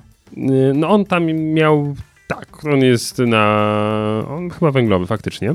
To, A jaki mógłby być inny? Dokładnie. nie, no na, na gaz ewentualnie, ale nie, to, to, to, to, to, to był węglowy, ale Nie, on tam to to- jakieś, wiecie, hurdur, technologia i tak dalej, budowa 6,2 miliarda złotych. I stawiała go firma, która się nazywa Rafako. Rafako. Rafako. Rozumiem, Praktycznie już bankrut. No właśnie. Czy to ta inwestycja sprawia, że jest bankrutem? Ty- Nie, niekoniecznie. O co, o, o cóż chodzi, żebyśmy teraz sobie zobaczyli. Okazało się po, tam było doraczone uruchomienie tego, no ale siłownia uległa awarii. Do, e, I w połowie listopada 2020 uruchomili, pół roku później awaria. Na razie awaria co najmniej będzie trwała do 25 lutego, bo nie wiem czemu w energetyce są takie od Myślę, razu do 25 sztywne dane. roku. Nie, nie, nie, do 20 do 25 lutego 2022. Z tym, że jedyną firmą, która jest w stanie to naprawić, jest właśnie Rafako, Rafako. które jest Bankrutem. i e, no oni powiedzieli wprost, no że oczywiście oni mogą to naprawić, tylko że no to oni chcą mieć inwestora, na przykład państwowego, żeby wyłożył pieniądze. I co, Tauron zainwestował w startup? No właśnie, wiecie, jest naprawdę no gruby temat, bo firma postawiła ich trochę pod ścianą. W zasadzie no albo włożycie w nas grube pieniądze, żeby firmę uratować, nie wnikamy w przyczyny ich e, bankructwa, albo generalnie no główny wykonawca wam e, się wyłoży, a jak się wam wyłoży główny wykonawca, no to To będzie start down. no to poczekajcie jeszcze zapewne rok na wyłonienie następnego, aż ktoś się odkopie w całej dokumentacji i tak dalej. No, good luck, prawda? No, Jakie to polskie? Mm. No pytanie właśnie, czy nie lepiej było te pieniądze zainwestować od razu w energetykę jądrową? Znaczy 6,2 miliarda tak, na pewno, zamiast rozbudowywać Jaworzno. Mimo, że do Jaworzna mam niedaleko, więc bardzo ładnie wygląda, to, tak, tak, tak monumentalnie. Kolega nam chyba w środku robił jakiś film. Możliwe. Naprawdę, no sytuacja jest gruba, no bo zastanawiam się, jak ma się zachować w tym momencie Tauron, co nie? No bo albo doinwestują w firmę, Michał, ale ty się nie zastanawiaj. Oni też się nie muszą zastanawiać. To jest e, firma, która dostanie pewną rekomendację i tam nie będzie trzeba się zastanawiać. Po co? Szkoda czasu. Znaczy, myślę, że tutaj nie ma po prostu. Najgorsze jest, że publiczne pieniądze to nie ma problemu z pieniędzmi. No. E, widziałem ostatnio tak samo na Instagramie reklamę Orlenu o wyścigu Roberta Kubicy w Le Mans. W tym wyścigu. Co się wyłączyło na sam końcu silnik, tak? Mm, Tak, dokładnie tak, ten wyścig. E, widziałem reklamę na Instagramie trzy tygodnie po wyścigu. Więc ktoś w dalszym ciągu płacił za reklamy, które się gdzieś wyświetlały, tylko po to, by No wypalić, Płacić. wypalić No bo- budżet. A nie, to było wizerunkowe podejście. Prawie wygrali. Nie ukończyli tego wyścigu, ale pamiętajmy o tym. Pamiętajmy, że Polak prawie wygrał wyścig razem z zespołem. Dobrze, dobrze. No to, to, to, to, Pomarudziliśmy. Tak, tak, tak. Bo tak chciałem po prostu zrobić, żeby pokazać, na jakim stanie jesteśmy, że jak nawet coś odpalimy, to i tak jest awaria, a potem problem, bo trzeba i tak włożyć pieniądze. I wiecie, to, to są pieniądze, które u, są utopione w energetyce, To ja mam apel. bo one będą, jeśli tam pójdzie inwestycja, to pójdzie tylko po to, żeby nie pogłębiać doraźnych kosztów, bo Tauron od razu wyli- wylicza, że jest 200 milionów w plecy na marży, jeśli nie uruchomią tego bloku na czas. No i no i wiecie, to jest takie, no dobra, no tu będziemy straci na marży, ale tu jest kolej, tego nie uruchomimy, no to może doinwestujmy, ale z dupy, bo i tak za 20 lat trzeba to wyłączyć będzie i...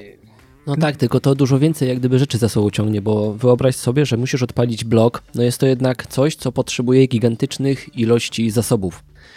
I musisz mieć to też zakontraktowane. W momencie, kiedy blok nie startuje, jakaś załóżmy, nie wiem, umowa z jakąś elektrownią była podpisana, Hałdka wydobycie, rośnie. hałdka rośnie, cokolwiek. Yy, na przykład węgiel od deszczu powoduje się bardziej wilgotny, troszeczkę traci na kaloryczności w tym wszystkim, tak? Więc potrzebuje więcej energii do tego, żeby go spalić. No więc to może być takie pokłosie, które niesie za sobą jeszcze więcej ukrytych kosztów, a tak mówiąc jakby o tych ilości na przykład paliwa, to jeszcze przeskakując do elektrowni jądrowych, wyobraźcie sobie, że do zasilenia, jak gdyby taki, nazwijmy to ekwiwalent wagonów węgla względem uranu, wagonów uranu, to jeden wagon uranu odpowiada mniej więcej 100 tysiącom wagonów węgla. Wyobraźcie sobie, o ile mniej trzeba przetransportować rzeczy, materiału, wydobycia. Oczywiście, wszystko w dalszym ciągu kosztuje, tak? Wydobycie uranu jest bardziej skomplikowane niż węgla, ale nie na tyle. Ale nie, ale nie 100 tysięcy razy nie 100 bardziej. tysięcy razy bardziej skomplikowane, dokładnie. Okej. No dobra, no ale potem no tutaj ktoś się od razu, aha, ale ten, popiół z węgla, to panie hałda jest i co? I drzewka rosną? Śląsk zielony? Tak. A hałdę z uranu to też zrobisz, ale nawet nie będziesz musiał latarni stawiać w mieście, bo się ci tak ładnie świeciła. A? No zgadza się, chociaż hałdy też potrzebują specjalnych drzew, które pochłaniają jak gdyby zanieczyszczenia z całej hałdy. To też tak nie jest, że na hałdzie ci rośnie wszystko. E, No a oczywiście, no jasne, e, trzeba gdzieś e, radi- odpady radioaktywne składować, ale jest ich znacząco mniej. Po prostu jest ich znacząco mniej. Jasne. Ja mam tylko apel. Proszę. Drodzy politycy, jeśli nas słuchacie, albo rodziny polityków, przekażecie im. Nie bierzcie się może za elektrownie atomowe. Może dajcie szansę jednak przedsiębiorcom polskim i może ci przedsiębiorcy za was to zrobią. I może zrobią to lepiej, Szybciej. taniej, skuteczniej. Ale naprawdę nie mam wątpliwości, bo motyw z tą elektrownią, jeśli wracamy do tematu tej e, atomowej, jest dokładnie myślę taki sam jak z autostradą A2. To nie jest przypadek, że odcinek od Poznania prawy do Łodzi, tak, czy tam ten do Konina chyba, to prawda, to jest ten odcinek, jest e, wybudowany prywatnie, tak, czy tam w, w jakiś taki sposób, że To jest kulczyka e, bodajże, kulczyk-? Kulczykowie sobie z tego ciągną hajs, co nie? To totalnie nie był przypadek. I oni sobie spojrzeli, dobra, na autostradę już teraz nie opłaca, postawimy elektrownię, co nie?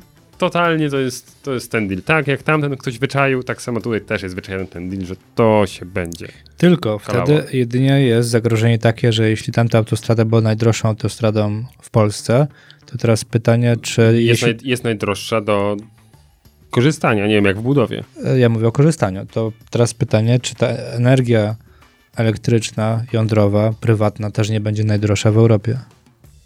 Ale nie będą mieli wyboru ludzie. Tak samo że tutaj. będą regulacje. Możesz zjeżdżać y, i walić jakąś krajówką dookoła, no ale no...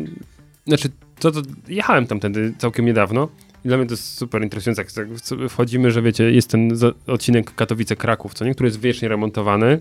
Nie no, była jedna sytuacja, że nie było. Tak? To nie. Mhm. Tak, tak, nawet było śmieta. Ale to co, nie, bo przekładali po prostu słupki z jednej strony na drugą, czy i w tym momencie nie było? Czy... Po prostu było przez jakiś krótki okres czasu, nie wiem, czy to był tydzień, czy dzień, ale było tak, że Chyba faktycznie noc. nie było, nie było robot Trzeciej do czwartej w nocy. Ale słyszałem tego wytłumaczenie, dlaczego tak robią. Ja też. Że tam jest właśnie coś w umowach, w tych koncesjach jest wpisane, że dopóki będzie trwała jakiś tam remont, budowa, etc., etc., to nie będą płacić czegoś. Tak. No jakby no nie wiemy oczywiście, Tak, bo bo nie znamy. umowa tak? jest tajna. No jest Tak w Chorwacji, wiecie, do momentu, kiedy jeszcze coś tam delikatnie robią, to jeszcze nie trzeba płacić podatku. Od nieruchomości. Tak, A to tak. jest ogólnie w tych krajach e, południowych takie, takie rzeczy się dzieją. No, no, no, ale dobra, to, było- to było takie, tu zrobiliśmy sobie dygresję do autostrad, ale dlatego, że to też e, gruby, gruby biznes. Dobra, to wracamy do tej energetyki. Ty, Mateusz, tam o coś zacząłeś dopytywać. Tak, e, odnośnie tematów związanych w ogóle z gromadzeniem energii i poza, poza tymi autami e, elektrycznymi, czy są jeszcze jakieś inne możliwe formy, gdzie jeśli ktoś ma fotowoltaikę albo myśli ogólnie o, o, o jakichś odnawialnych źródłach energii u siebie w domu, to jak to może inaczej e, zrobić, żeby nie wypuszczać od razu do sieci? No i tutaj jest główny właśnie problem wszystkich ogniw fotowoltaicznych i całej takiej energetyki, bo mas, jakby masowa energetyka ma, ma większe możliwości, na przykład poprzez zastosowanie elektrowni szczytowo-pompowych. E, jest to jakby, Czekaj, że góra żar. Tak, dokładnie tak. Czyli, że jak jest nadwyżka, pompujemy do góry. Tanio, pod- tanio pompujemy wodę, nazwijmy to do góry, jak y, mamy, że tak powiem, czyli w, na przykład w nocy, tak? Jest nadwyżka produkcji energii i po to, żeby nie wygaszać y, bloku energetycznego, tylko żeby pracował na nominalnych swoich parametrach, pakujemy to w wodę, a potem, kiedy jest szczyt, no to spuszczamy wodę y, rurami, która napędza turbiny i mamy dodatkową energię. Okej, dobra. I ja mam pytanie.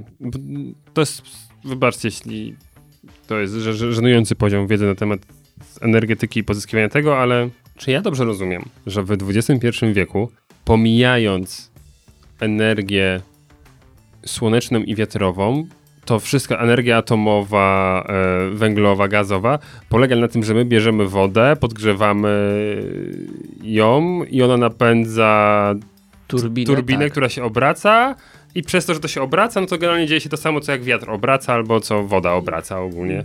Tak. I że ciągle bazujemy na tym, że my spalamy coś, albo rozszczepiamy to tak, żeby to było ciepełko i ciepełko podgrzeje wodę, woda pod ciśnieniem obróci śmigiełkami, śmigiełka poruszą magnesami i w ten sposób produkujemy energię elektryczną. Dokładnie tak. W większości przypadków produkujemy energię elektryczną z ciepła. Po Okej. prostu Czyli- uzyskujemy wysoką Czyli temperaturę. mamy kilka przejść między różnymi typami energii, po to, żeby ostatecznie zrobić to ciepełko, które przeniesie się na obrót W śmigiełka. każdym etapie na pewno tak, tak, tracimy dokładnie. sporo. Tak, tak. Oczywiście może być to rozwiązane w troszeczkę inny sposób, bo na przykład mamy elektrownie słoneczne, tak zwane wieżowe, Mhm. e, czyli że są heliostaty. Jest wieża, jedna wieża na Tak, tak, środku tak. Placu I soczewki i są takie. soczewki, heliostaty, które podążają za światłem i kumulują jak gdyby promień światła, takie lusterko tak, tak, w jednym podgrze- coś tam punkcie. podgrzewają. Znaczy one podgrzewają, yy, znaczy to jest sól. One podgrzewają, to jest stopiona sól, tylko problem tego typu elektrowni jest taki, że jeżeli doprowadzimy do zbytniego ochłodzenia się tej soli, to ona się skrystalizuje w instalacji. I będzie psikus. Bardzo duży psikus w tym momencie jest pozamiatany całkowicie. Mhm. I jakby... Czyli trzeba podgrzewać instalację jak... Znaczy, y, tak, w tym momencie, żeby uratować się, to trzeba by było podgrzewać instalację. No, te elektrownie działają oczywiście na tej zasadzie, że produkują za dnia, y, one są, nie wiem, na przykład w Sewilli jest bodajże chyba jedna taka najbliżej nas e, i one produkują za dnia oczywiście nadwyżkę energii, tak, no, którą, która jest sprzedawana Mhm. e, do sieci, ale również kumulują jakby w tej soli nadwyżkę ciepła, która potem jest spożytkowywana przez noc, czy tam okres, kiedy nie ma słońca, na swoje potrzeby. Znaczy, sól musi cały czas mieć odpowiednią temperaturę, ale oni w dalszym ciągu nocą zasilają miasta. Okej. Tak? To nie jest tak, że oni się podgrzewają, ale nie mogą przekroczyć pewnych temperatur, no bo spowodowałoby to uszkodzenie się instalacji. Okej. E, Swoją drogą, a propos takiej elektrowni, ty mówisz, że najbliższa w Sewilli, najbliższa była w Warszawie. A, Możliwe. Tam zrobili taki wieżowiec właśnie tak lekko wygięty i e, nie- szczęli tego, że właśnie nastąpi to, co ty mówiłeś, no że, tak. że szybki będą odbijać wszystko w jednym kierunku i musieli, nie słyszeliście o tym, że musieli wziąć i poprzestawiać kąty na szybkach, bo były miejsca w Warszawie, gdzie właśnie kondensowały się te promienie i Mhm. normalnie na przykład tapicerka wam się mogła być stopiona i musieli wziąć i rozregulować okna. To, to jest niewidoczne z daleka, ale no sprawia, że to, to, tak, się. że to, że to ciepło się rozprasza. W Londynie chyba też był gdzieś taki problem z jakimś wieżowcem właśnie, że Tak, topił, no. topił samochody. No także, proszę bardzo. A można było tam postawić pojemnik z solą. Tak, jesteśmy przy wieżowcach, bo chyba już ta technologia jest dostępna, natomiast e, też się zastanawiam, no, znaczy na pewno wszystko znowu jest dotyczące, dotyczy środków i tego, że się ta inwestycja tak szybko nie zwróci, ale przecież są e, wieżowce, które są pokryte, nazwijmy to, panelami fotowoltaicznymi, nie? czyli czy inaczej, czy jakimiś szybami, które mają Tak, no są jak gdyby, jak gdyby, nazwijmy to wtopione w szkło, tak? W jakimś tam stopniu Okej. ogniwa fotowoltaiczne. Obserwowałeś tą technologię w jakiś sposób, w sensie dlaczego ona jeszcze nie jest na taką masową skalę e, realizowana? No dla mnie jest to zaskakujące, że ona nie jest na masową skalę, ponieważ y, ja jestem ogólnie zwolennikiem właśnie słońca. Y, I to, co na przykład wdrożył Elon Musk, czyli te dachówki solarne, sam pomysł w sobie jest genialny. Trzeba oczywiście umieć to wykorzystać. Lech Kaniuk, No, sunroof, tylko... Sunroof, gość y, jednego z poprzednich odcinków. Znaczy, najbardziej y, energetyka słoneczna najbardziej jest opłacalna w momencie, kiedy nie musimy jej przesyłać, tylko możemy ją, nazwijmy to, spożytkowywać na bieżąco. Dlatego wieżowce i wszystkie tego typu jakieś przedsiębiorstwa, które są w stanie zużyć na swoje potrzeby, tak na już, e, energię słoneczną, mają z tego największy uzysk. A u- umówmy się, że w momencie, kiedy mamy na przykład lato albo sezon dosyć ciepły, to one dosyć dużo zużywają tej energii, nie? Dokładnie tak. Klimatyzacja, wszystko, więc to się uzupełnia i to jest jakby najbardziej e, opłacalne, tak? Przepraszam, przepraszam, ale czy czasem nasze państwo teraz nie zmusza nas do tego, że weźmiemy, wyprodukujemy, sprzedamy do sieci i my mamy sobie z sieci się zasilić, a nie możemy się zasilić bezpośrednio z naszych paneli? Czy ja coś pominął? To znaczy, znaczy, żeby było śmieszniej, to jeszcze jak będziesz odbierać tą energię, to ze stratą. Bo oddając jedną jednostkę energii, pobierasz potem 80%. Czyli w rozliczenie za to, że ty produkujesz zieloną energię, tracisz jeszcze 20% energii. No tak, ale to mówimy tu i teraz, ale są przepisy, które będą wchodziły w życie na zasadzie, że najpierw musisz sprzedać tą energię, żebyś później mógł ją kupić dużo, dużo drożej. I to ma wejść od przyszłego roku. ma wejść. Zobaczymy, jak gdyby, jak to się poukłada. Tak jak mówię, przepisy są bardzo zmienne tutaj i no, czasami jest ciężko nawet nadążyć nad tym, co na daną chwilę jest, czego nie ma. E, są dofinansowania, nie ma dofinansowań i też tu będzie tysiąc głosów za, tysiąc głosów przeciw. Problemy na przykład mają teraz y, w obszarach wiejskich powstało bardzo dużo ogniw y, fotowoltaicznych. Y, No dzięki oczywiście dofinansowaniom. Tylko nikt nie bierze pod uwagę jednej rzeczy, że co, co robimy z tą energią, gdy nie ma na nią zapotrzebowania? Mówimy tu o obszarach wiejskich, tak? One nie mają, wszyscy nie mają klimatyzatorów, ktoś po prostu, nie wiem, jest na polu, tak? A ogniwo pracuje w dalszym ciągu. Powoduje to tylko i wyłącznie wzrost napięcia w instalacji. Czyli zamiast z tych naszych tradycyjnych, nazwijmy to około 250, 230 V, możemy mieć wyżej. Jak wiecie, każde urządzenie ma swoją tolerancję, gdzie może plus minus jeszcze pracować i grozi to z jednej strony na przykład paleniem się urządzeń. Okej. Jeżeli nie będzie to oczywiście odpowiednio skompensowane, bo coś z tą energią musimy zrobić. Ona albo ktoś ją musi zużyć, tak, albo wzrośnie nam napięcie w instalacji. Na tyle, na ile y, instalacje wysokiego napięcia, czyli jak y, i najwyższych napięć, te przesyłowe, które możemy widzieć przy autostradach czy gdzieś, nie mają z tym takiego wielkiego problemu, dlatego one też pracują na najwyższych napięciach. Tak już te przydomowe, no mamy ograniczone pole manewru. Czyli dobrze rozumiem, że w momencie, kiedy nie zużyjemy, a będziemy oddawać do sieci, to wtedy właśnie to napięcie wzrasta? Tak. Tak, oczywiście jakby system elektroenergetyczny stara się to regulować, tak? Tylko nie jest to tak szybka, jak gdyby zmiana. Załóżmy, o, na przykładzie y, farm wiatrowych. Farmy wiatrowe pracują w zakresach wiatru. Od jakiegoś, ale również do jakiegoś.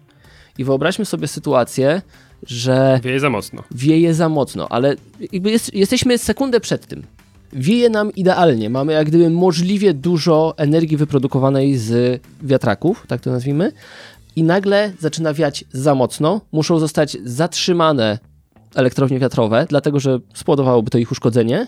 I w tym momencie ty potrzebujesz nadrobić jakąś formą energii, czyli jakąś elektrownią, y, deficyt energetyczny w sieci. Możesz y, zaimportować energię oczywiście, tak, no ten system jest połączony, ale z reguły odbywa się to w ten sposób, że na przykład bardzo szybko odpala się, bo jakby szybciej się odpalają, y, odpala się elektrownie gazowe. Elektrownia gazowa znowu ma emisję y, CO2, więc to nie jest takie bez znaczenia. Albo, co gorsze, trzyma się na przykład na niskich, nieoptymalnych parametrach elektrownie węglowe i one pracują, kopcą w sumie bardziej niż pracują, ale muszą być zagrzane, bo odpalenie kotła węglowego to nie jest stryknięcie palcem i, i, i działa. To nie jest I- pyk, pyk, pyk, pyk, pyk. Dokładnie. I oni nagle dostają strzał, że jest zapotrzebowanie na energię, podkręcają, nazwijmy to takie przepalenie pieca, tak? Czyli dorzucenie, szybkie, próba szybkiego ogrzania i to powoduje dużo większą emisję, na przykład niż jakby, y, niż efekt, który dały w tym momencie wiatraki. Mhm. To jakby ja, może opowiem historię, a ty mi powiesz, czy jakby dobrze myślę. E, Ale nie na przykładzie wiatraków, bo, bo też kiedyś e, słuchałem takiej opinii, że mm, nie jest to dobre, jeśli mamy swój własny na przykład dom jednorodzinny, gdzie mamy e, solary na dachu i one tutaj nam wytwarzają tą energię, natomiast mamy na przykład też ogrzewanie elektryczne całego domu. I w momencie, kiedy w, jakby w ciągu dnia wpuszczamy do sieci tak naprawdę tą energię, bo nie jesteśmy w stanie jej w całości spożytkować, chyba że to jest zima, no ale w zimę też musimy się umówić, że mamy mniejszej jakości, e, nazwijmy to, promienie słoneczne. E, no a w nocy no właśnie, w nocy już nie mamy tych promieni słonecznych i wtedy muszą nas utrzymać energię, e, elektrownie węglowe. Jeśli duża ilość takich osób w ten sam sposób by działała, to by się okazało, że trzeba inwestować w energię węglową, ponieważ super, że mamy solary, ale no, my za dużo tej energii mimo wszystko e, wykorzystujemy przez to ogrzewanie elektryczne. Nie? Tak. Tu od razu tylko sprostuję. y, Solary są traktowane jako kolektory słoneczne, czyli konwersja energii słońca w ciepłą wodę użytkową. Okej, to e, no, panele, panele, fotowoltaiczne. panele fotowoltaiczne Mhm, albo ogniwa fotowoltaiczne, to tak ten.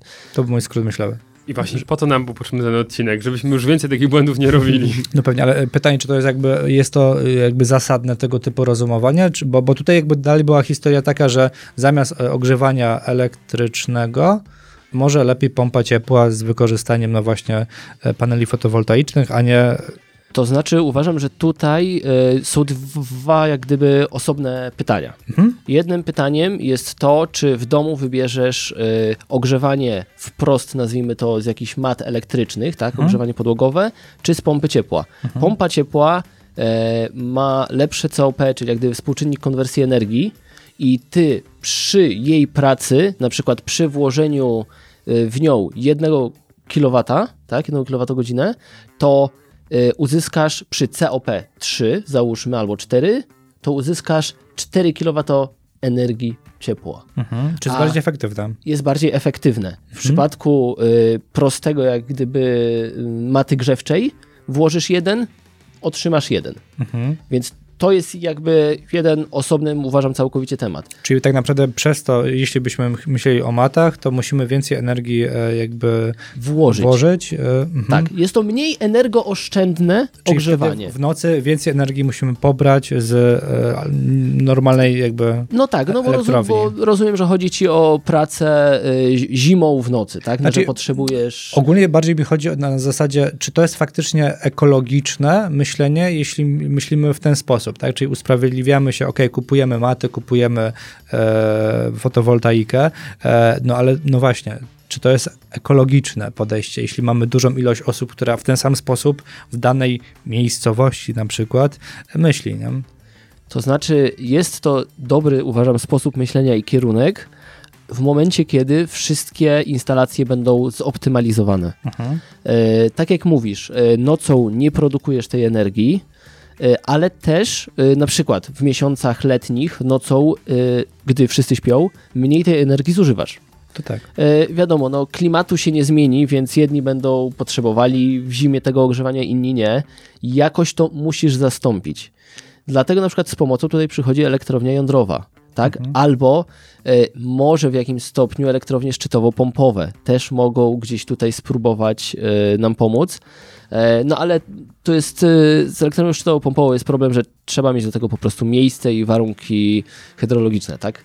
Tak samo jak Norwegia ma znaczną większość elektrowni e, wodnych, no tak u nas to Pewnie. jest po prostu kąsek. Niestety wiele firm, które teraz popowstawały i które robią ogniwa fotowoltaiczne, robią to myślę, że bardziej po to, żeby wyciągnąć do możliwej granicy dofinansowania pieniądze, a nie w odpowiedni sposób e, przeliczyć to tak, jak to powinno być e, no, skonfigurowane i, i wykonane. Jakie potem się robią z tego powodu problemy? W momencie, kiedy ktoś użyje kiepskiej albo gorszej jakości ogniw fotowoltaicznych, na razie o tym w ogóle nie myślimy. Pożary domów. Teoretycznie, coś czego się nie liczy, ogniwo fotowoltaiczne powinno być co roku sprawdzane kamerą termowizyjną. Czy gdzieś się nie grzeje w jakimś miejscu, czy nie ma jakiegoś słabego punktu połączenia. Pewnie słyszeliście, y, że te od Elona Muska y, dachówki się gdzieś tam paliły na Walmartach bodajże, czy gdzieś tam była, była gdzieś taka afera. Nie słyszałem, a to ciekawe. E, No i Walmart, z tego co tam słyszałem, chciał, chciał pieniądze y, od niego, ale nie wiem jak to się finalnie, finalnie zakończyło. Wracając, je, ja jestem prostym człowiekiem. Ja bym chciał też prostą odpowiedź. Czy ja w swoim ogródku mogę sobie postawić wiatraczek, podłączyć do niego kabelek i sobie z niego ładować komórkę? Mm, Stricte tylko komórkę? No na razie zacznijmy delikatnie, tylko komórkę. No, tylko, O ile mi jej nie rozsadzi. no właśnie, bo co zrobisz z nadmiarem energii? Mógłbyś ładować akumulator i z akumulatora ładować telefon, tak? Tak. Mógłbyś na przykład y, Ale taki went- mogę? tak, Co, coś, co jest zupełnie niepodpięte do sieci energetycznej kraju. możesz, wiele rzeczy można w tym kraju. Dobrze, ale czy jest to legalne? Na tą chwilę z tego co mi wiadomo tak. Jeszcze tak, dobrze. Okej. A jakby to był większy wiatraczek i by mi starczyło na też kuchenkę i na wszystko i na i ten, to jeszcze, jeszcze jest okej. Myślę, że w dalszym ciągu byłoby ok, o ile ktoś by nie przyczepił się bardziej do wyglądu, wielkości tego wiatraka, Że ptakom E, za, zagraża. no albo po prostu życzliwy sąsiad bardziej myślę. To w dalszym ciągu, pamiętaj, emituje hałas. Bo możesz mieć takie y, elektrownie wiatrowe, jakie widzimy, to są poziomej osi obrotu, ale również istnieją elektrownie wiatrowe pionowej osi obrotu, na przykład Hadarius. To jest taki, mogliście widzieć taki ślimak, Mhm. No. I on po prostu wytwarza odrobinę więcej hałasu przez swoją konstrukcję, ma tam wady, ma zalety oczywiście. I raczej na małej działce postawiłbyś coś takiego. No i pytanie, co na to twój sąsiad. I jeszcze musi to być na odpowiedniej wysokości. Nie mam fajnych sąsiadów, więc zapytaliby się, czy mogą się podłączyć, ale Całą Ale energię rozumiem. z czegoś takiego mógłbyś spożytkować, gdybyś podpiął y, grzałkę. okej. I w tym momencie wsadzasz ją, nazwijmy to, do zbiornika na wodę i on ci zawsze grzeje wodę. Wodę. Okej. Ale to znowu wracamy do tematu, bo mówisz, że, że, że i, co, i co dalej jakby było większe, czyli znowu tak naprawdę do gromadzenia tej energii, nie? No bo widziałem różne kombinacje na przykład e, domków takich 35-metrowych, nie? że okej, mamy solary, e, mm, wróć, e, panele fotowoltaiczne na dachu, no i w zasadzie zrobione w sposób taki dosyć prosty, nie wiem, 10 połączonych dużych e, tych e, Ogniw. ogni, paneli. O, ogniw, a w zasadzie mówimy tu o akumulatorach. Nie? Jak, A, dobrze o to ci. o, o akumulatorach. No i w zasadzie to też ci utrzymuje, e, czy tam ładuje się w ciągu dnia, w nocy daje ci energię na zasadzie utrzymania takiego domku. I to jest możliwe i legalne. Natomiast no, musisz mieć miejsce, żeby to też e, gdzieś dać e, i no, żeby to przechowywać. Nie? musisz miejsce, żeby to gdzieś dać, przechowywać, musisz w dalszym ciągu to jak gdyby cały maintenance wykonywać. To nie jest tak, że raz położony akumulator będzie pracować wiecznie. W momencie, kiedy będziesz mieć to nieodpowiednio policzone, to może dochodzić do delikatnych przeładowań akumulatorów. W sy- Na przykład sierpień, lampa pełna, tak, no nie odbierasz, bo wyjechałeś na tydzień wakacji. E, No i to w tym momencie nie zniszczy układu, ale troszeczkę może skrócić żywotność akumulatorów. w Czy tym mniej wydajne. Tak? Mniej wydajne później, jak gdyby mniej będziesz mógł skumulować. Aczkolwiek zużywanie energii na własne potrzeby na bieżąco jest jak najbardziej ok i najbardziej korzystne e, finansowo. Z tym, że o układzie, o którym ty mówisz, bo można energię zużywać mm, natychmiast, czyli to, co wyprodukujemy, od razu idzie nam na zasilenie lodówki, lampki, nie wiem, pompki jakiejś cyrkulacyjnej w domu, różnych elementów, które są, cały czas pracują w domu i tą energię od- odbierają. Czyli masz na dobrą sprawę, nazwijmy to, to co wyprodukujesz, to yy, odbierasz. A w momencie, kiedy ty z paneli słonecznych yy, przeładowujesz to do akumulatorów, tu jest względnie, nazwijmy to ok, bez gigantycznych jakichś strat, później musisz to przekonwertować, tak, inwerterem po prostu na 230, no to już ci się jakieś tam straty zasilają, no i dopiero to możesz wykorzystać, tak? Więc trzeba uważać, żeby ten bilans kosztów był zawsze no, na plus mimo wszystko, e, gdzie pamiętaj, wszyscy tak ładnie mówią, że zostają ogniwa fotowoltaiczne, one też się zużywają. Z czasem ich sprawność odrobinę maleje. Po iluś latach, teraz na dobrą sprawę nie wiemy po ilu, Niemcy teraz się zaczynają z tym borykać, nie ma jak utylizować paneli fotowoltaicznych. Podobno już w Polsce zaczynają przygotowywać tego typu firmy. Dokładnie tak. No bo jest, będzie zapotrzebowanie gigantyczne, niekoniecznie jeszcze u nas, bo jesteśmy za małym i za młodym rynkiem na to. Ale my będziemy ściągać z Niemiec, z innych... Dokładnie tak, będziemy brali sobie strupy. Tak, te auta No popowodziowe. I dotknęliśmy właśnie tematu odpadów. Jedno to to, że się zużywa, a ja się mocno zastanawiam, na ile zielone technologie są bardzo problematyczne w wytworzeniu, tak to nazwijmy. Na ile to jest tak, że no mówi się, e, że baterie litowo e, litowe, litowe, jakie są teraz? Litowo-jonowe. Litowo-jonowe. Tak właśnie. Dziękuję. No to jest horror w, w utylizacji, czy nie? I że E, No, nie jest to proste. no właśnie, i że no super, że jesteśmy tacy teraz pro-eko, ale to jest, to jest tak naprawdę dalej kupowanie tego czasu na przyszłość i sobie zrobienie dużego problemu za x lat, prawda? Jedno, że właśnie z, z racji rzeczy, które się wyeksploatowały, tak jak mówicie tutaj o ogniwach, a drugie to też, no, że samo produkowanie tych rzeczy nie jest jakoś bardzo pro-eko, co nie? Że To z- wyprodukowanie, nie wiem, słyszałem sam i tu jedno, czy to jest mit, czy nie, tak, samochodu elektrycznego jest mniej ekologiczne niż na przykład spalinowego. Ale później eksploatacja jest No bardziej. tak, tak. Tak, o ile, O ile ładujesz go, nie eksploatujesz jest, go nie z... Bełchatowa. Dokładnie tak. A nie tylko, bo nawet jeśli to z Bełchatów, to pytanie, ile e, jakby mm, e, szkodliwych substancji idzie do e, środowiska w momencie, kiedy trzeba wytworzyć i dostarczyć paliwo, takie tradycyjne, czyli Mhm. mówimy tutaj o ropie albo o benzynie. Jakby no w dalszym ciągu, y, żeby uzyskać taki całościowy obraz, tak, no to przy elektryku to masz wydobycie na przykład węgla, uranu, y, wyprodukowanie ogniwa fotowoltaicznego, tak, to też trzeba wyprodukować, potem przesłanie jakby tych surowców e, do, nie wiem, uranu do elektrowni i potem przesył tego już do gniazdka, do, do twojego samochodu, tak? No i to jest jakby jedna strona medalu, tu by trzeba było zsumować wszystkie koszty, no i plus koszt oczywiście energii elektrycznej, który ty płacisz, ciebie on jak gdyby najbardziej Tak. interesuje. E, No a z drugiej strony masz e, samochód spalinowy, e, no gdzie trzeba postawić e, szyb jakiś naftowy, tak, czy rafinerię później, wszystko przetworzyć, przewieźć, no i w dalszym ciągu spalić, ale po prostu w samochodzie e, Tracąc dużo na energię e, cieplną, a niekoniecznie na Dokładnie tak. moc. Aczkolwiek y, bardzo duże straty są też na samym przesyle energii elektrycznej. Teraz nie wiem dokładnie, ale do 2020 roku był taki pakiet y, klimatyczny, w którym mieliśmy wykonać e, takie założenia, że zredukujemy o 20% emisję gazów cieplarnianych tam względem 90 roku, zwiększyć o 20% e, udział OZE w, jakby w miksie energetycznym Polski oraz e, 20% e, zwiększyć efektywność energetyczną właśnie na przesyłach, na stratach, na tym wszystkim. Z tego, co mi się wydaje, chyba tylko jedno założenie tak, tak spełniliśmy bardziej.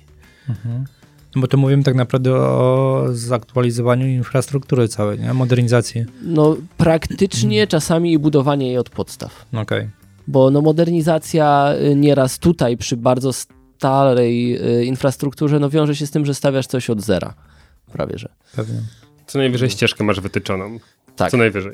No jeżeli chodzi o, mnie jedna taka bardzo rzecz kuje w oczy, jeśli właśnie chodzi o te samochody y, elektryczne, Norwegia, jaki, z jakim Norwegia boryka się problemem? Wbrew pozorom ustawodawca nie przewidział jednej rzeczy. E, samochody elektryczne w Norwegii są zwolnione z VAT-u. No więc od razu mają dużo atrakcyjniejszą cenę. Z tego co słyszałem, chyba Volkswagen ID3, tak, spalinowy jest droższy niż elektryczny przez to. Gdzieś tam jest to na pograniczu właśnie takiej e, opłacalności. Ale co innego. Najgorszą usterką w samochodzie elektrycznym jest uszkodzenie się tego pakietu baterii. Są słuchy, e, jak gdyby liczby, że na prawie 1 trzecia samochodów, która trafia na złom w e, Norwegii, to są samochody elektryczne, które dałoby się normalnie użytkować bez najmniejszego problemu, ale nie robi się tego, dlatego że koszty napraw są tak horrendalnie wysokie, na przykład w Norwegii, które pokrywają 70-80% wartości tego używanego samochodu po jakiejś, nie wiem, kolizji, stłuczce, czymś takim. No, wymiana baterii w Tesli to koszt rzędu chyba to od 80 tysięcy złotych wzwyż. Dokładnie, słyszałem, że właśnie 20 parę tysięcy dolarów e, to tam jest, tak? No i teraz, e, czy to jest właśnie efekt, który my chcemy uzyskać? Fajnie, że mamy auta elektryczne, fajnie, że jeżdżą na tą, nazwijmy to czystą energię, jeżeli w danym miejscu ona występuje, ale co jeśli my produkujemy tylko i wyłącznie śmieci? Tylko pytanie znowu idąc dalej, nie? że raczej dziwię się, że nie ma jeszcze firm, które skupują te ogniwa, tak, czyli te baterie i nazwijmy to je naprawiają, no bo jeśli auto czy z boku, czy z przodu dostało, nazwijmy to, e, wypadku, no to to nie jest tak, że cała bateria jest do wymiany. Jest, jest kilka elementów z przodu czy z boku, chyba że ja się mylę, bo nie jestem ekspertem, ale mówię tak na chłopski, e, chłopski rozum, tak? No okej, mamy, nie wiem, jedną dwudziestą elementów baterii do wymiany, ale pozostaje jeszcze ta cała reszta, która jest sprawna i wystarczy ją tylko podmienić i wprowadzić do, znowu do obiegu. To in, intuicyjnie koszt pracy spodziewam się, że jest taki, że się nie opłaca tego robić. Bo w Tesli Tego się kiedyś obawiam. bateryjki kiedyś były, pamiętam, że w Tesli po Chyba prostu. nie? dalej nie? są Tak, takie ale duże To baterie. są tak, to są standardy, jak gdyby. I właśnie myślę, że to jest problem standaryzacji dzisiejszych czasów. Taniej jest y, w momencie, kiedy dzisiaj but ci się rozklei. Nie idziesz do szewca, Ale Uni- wyrzucasz go, kupujesz Ale- nowy but często. Ale Unia Europejska wprowadza przepisy teraz. Oczywiście, ale ona dopiero je wprowadza. Właśnie y, o, o to chodzi, tak? Tak samo właśnie z to, y, bo to w większości przypadków, akurat w Norwegii, to jest problem Tesli y, z tym złomowaniem i pojawia się problem, że y, złomowiska wpadły na pomysł, żeby odzyskiwać używane części do samochodów właśnie, tak? Zderzak, drzwi i tak dalej. I pojawił się kolejny problem. Nikt używanych części nie chce, ponieważ nowe auto jest za tanie woli dołożyć trochę pieniądza, bo go stać. Jak gdyby to jest problem bogatszego społeczeństwa, Mhm. jeśli można tak w ogóle to nazwać, że może sobie pozwolić na to, by dopłacić odrobinę i mieć lepsze auto z trochę większym zasięgiem, bo jest aktualizacja kolejna, e, z dłuższą gwarancją i tak dalej. Dziwię się troszeczkę, że to tak wygląda, tym bardziej patrząc na kraj, który e, tak mocno się pozycjonuje jako kraj e, proekologiczny, kraj, który inwestuje w odnawialne źródła, kraj, gdzie dla nich jest bardzo ważna natura, bliskość z naturą i tak dalej, nie? A w drugą stronę mm, tego typu sytuacja ma miejsce. Znaczy to jest coś, co może ustawodawca jak gdyby naprawi. On na tą chwilę nie było przewidziane taki rozwój wydarzeń. Tak? No, po to znieśli VAT z samochodów elektrycznych, no żeby zachęcić ludzi do ich kupowania. Energię mają w większości z wody, no więc w sumie jest wszystko na, na czystej energii oparte. Prawie wszystko, Prawie wszystko. poza odrzutem. Tak, śmieciami, no, nazwijmy to. Nazwać po imieniu. E, Duża ilość osób, które nie są entuzjastami e, energii e, w samochodach elektrycznych, Czyli Piotr Łysko. Między innymi, wskazuje, że jednym z głównych powodów, dlaczego te auta nie chcieliby kupić, no to jest kwestia zasięgu. No i z tego, co mi wiadomo, są różne rozwiązania. O, o jednych zresztą mówiliśmy chyba w podcaście, czyli chińska firma, która produkuje auta i zamiast ładować je, to tak naprawdę e, wymienia Tak, od spodu. W Od ogóle spodu. to też w nawiązując do tej rozmowy o tych autach e, w- z uszkodzeniem baterią, mówię, dziwię się, no ej, drona jak mam, no to po prostu jak jeden pakiet dodaję do ładowania, wklikuję drugi i mówię, czemu nie możemy tylko przenieść do dużych aut? No widzisz, da się, ale nie wszędzie, nie? I tutaj już jest zupełnie inna infrastruktura, więc chyba w Europie się tego nie da zrobić, ale w jaki inny sposób możemy zwiększyć zasięg? E, Znaczy, jest parę rozwiązań. E, Słyszałem o jednym oryginalnym, czyli A nie, że agregat e, wieziemy, tak? Na tak, przyczepie taki stałym? dymiący dieslowski. to, żeby było śmieszniej, jest też takie rozwiązanie właśnie. Jeden ze startupów, nie wiem jak to można było w ogóle przypuścić, ale jeden ze startupów wpadł na taki pomysł, że pod inną nazwą, nazwijmy to, wymyślił 160-kilogramowy po prostu generator prądu, który ma 40 litrów paliwa w sobie i wystarcza na 9 godzin ładowania. Tak, Ekologia sama w sobie. No, dokładnie. Ale I to- uwierzcie, o- że ludzie to wspierali. Jak gdyby, no to startup. No. Ej, jaka innowacyjne, mogę naładować swoje auto gdziekolwiek, tankując na stacji. Hello? Nie, ale... A to podczas jazdy też by to działało? E, powinno zadziałać, tylko będziesz trochę kopcić. I, I cicha jazda to nie będzie na pewno. za jedyne parę dziesiąt tysięcy złotych zapewne i ile tam mówisz, niecałe 200 kg, możesz przerobić swojego elektryka na diesla. Dokładnie tak. E, Widziałem też rozwiązania takie, żeby podpinać przyczepę z akumulatorami, czyli jeżeli masz jakieś e, wyjątkowe zadanie, gdzie musisz dalej dojechać na jednym ładowaniu, no to możesz zwiększyć swój pakiet e, akumulatorów, no i dzięki temu pojechać dalej. Taką bardziej bym powiedział przyczepkę chyba nawet niż przyczepę, nie? Tak, tak, to jest bardziej taka przyczepka, e, jak te takie, taka jednoosiowa przyczepka po prostu z zestawem No akumulatorów. właśnie, i, i to było dosyć Na ciekawe. Tak. Dokładnie, ale to było, Ale- bo ja, ja ten startup to też gdzieś tam widziałem i oni w ogóle chyba mieli taki model biznesowy, że A, możesz kupić, B, możesz wypożyczyć. Tak. Czyli wiesz, tak troszeczkę jak na Orlenach wypożyczasz sobie przyczepę, to tutaj sobie wypożyczasz przyczepkę, która daje ci dodatkowy zasięg i oddajesz w kolejnym miejscu, gdzie możesz e, ją zostawić. Nie? Ale ja to chwytam i rozumiem i to jestem w stanie w jakiś sposób rozumieć. Je, jest to śmieszne. No ale no niech będzie. Dodatkowym sposobem jest to, co wspominałeś, czyli wymiana pakietu akumulatorów. Problem pojawia się w tym, że nie ma unifikacji. No właśnie. Trochę tak jak Unia zaczęła teraz przepychać e, USB-C, Ładowarki. ładowarki. Uważam, że to jest świetne rozwiązanie. E, jasne, Apple będzie się tłumaczył tym, że Prawda Mateusz? y, mnóstwo ładowarek trzeba wyrzucić. Tak, ale trzeba to zrobić raz i koniec. I przestać produkować dalsze śmieci. Ale no, to, to jest inny temat. Więc wydaje mi się, że jest niemożliwe dopasowanie się do wszystkich rozwiązań, które powstaną z wymienianiem akumulatorów. Bo może się zdarzyć tak, że na trasie, nie wiem, będziesz jechać Katowice-Warszawa, będzie stacja wymieniania, podjedziesz 40, 400 Teslą z rzędu i się okaże, że dla ciebie nie ma baterii. Shit happens. Dokładnie tak. I jednak, No, jednak ale- nie ale dojedziesz nie. do Warszawy. Ale nie, ale wtedy jesteś w tej samej sytuacji, w której byłeś do tej pory, czyli bierzesz się do superchargera i wpinasz i ładujesz. I jesteś w ciągu 8 minut załadowany, że dojedziesz. Tylko, że to Tak. jest opcja numer dwa po tej, jak wymieniasz sobie akumulator. Dokładnie tak. Tylko muszą być dostępne y, ilości. Wydaje mi się, że na tą chwilę nie zdajemy sobie troszeczkę sprawy, co by było, gdyby wszyscy przeszli na auta elektryczne. Myślę, że nie jest to bliska przyszłość, dlatego zostaną tak dopracowane i akumulatory, i ładowarki, e, że to będzie trwało tyle, co tankowanie względnie normalnego samochodu.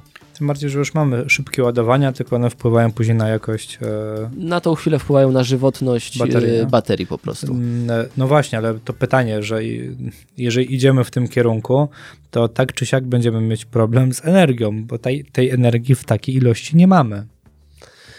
No to jest całkowicie prawda. No i niestety tu cały system y, elektroenergetyczny w Polsce troszeczkę kuleje. Pytanie, czy tylko w jest- Polsce? Bo E, patrząc na Europę, jeśli wszyscy by się przełączyli na auta elektryczne, to nie ma takich nadwyżek energii chyba, nie? To znaczy nie ma takich nadwyżek energii, ale pozostałe kraje, nie mówię wszystkie, tak, bo mamy kraje, no nie wiem, jak y, Rumunia, Bułgaria, które są troszeczkę też za nami na przykład w systemem elektroenergetycznym, ale nie ukrywajmy, że no Niemcom po prostu łatwiej by to było wykonać niż nam. Tam wiele rzeczy łatwiej da się zrobić. Dokładnie tak. Y, Ale i to jest właśnie też ta y, mała odpowiedź na to, co zrobić z tym, z tą nadwyżką energii, jeżeli masz własne ogniwa fotowoltaiczne, ładować samochody. Bo nie musisz kupować stricte akumulatorów, które leżą ci, nazwijmy to, pod y, ogniwami, tylko masz ten samochód, ładujesz go, nazwijmy to względnie jeden do jednego ze stratami jakimiś tam z przesyłem i, i konwersją energii, ale masz to u siebie cały czas. To pytanie takie właśnie, bo znaczy, żeby to też zobrazować. Mam auto, y, tam jest bateria chyba set, tak zwana set 100, tak? S- Około 100, bo tam jest w przybliżeniu. Na ile czasu mi to wystarczy, żeby funkcjonować w nocy w jakimś takim domku 35-metrowym, gdzie mam e, telewizor, na przykład radio i takie podstawowe urządzenia? A, daj mi kartkę papieru i przeliczymy to. Kalkulator. Nie jest to, e, znaczy nie da się tego w taki sposób ci odpowiedzieć, jakbyś tak chciał, na ile mi to wystarczy, ponieważ e, jedna osoba będzie miała lodówkę side by side, która Okej. zużywa, nie wiem, 500 watów na przykład, a ktoś inny będzie miał małą lodówkę barową, która zużywa 50 watów, e, ale do tego używa telewizora jeszcze plazmowego, który pochłania więcej niż dzisiaj nowoczesny LEDowy. To jest mogę to policzyć, ale potrzebuję jakby kartki papieru i, i tyle, no niestety.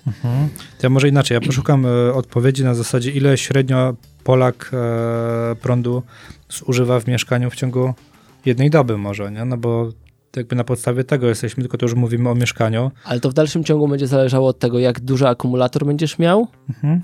tak? E, czy wszystko masz, załóżmy, no można uprościć, że na 230 masz.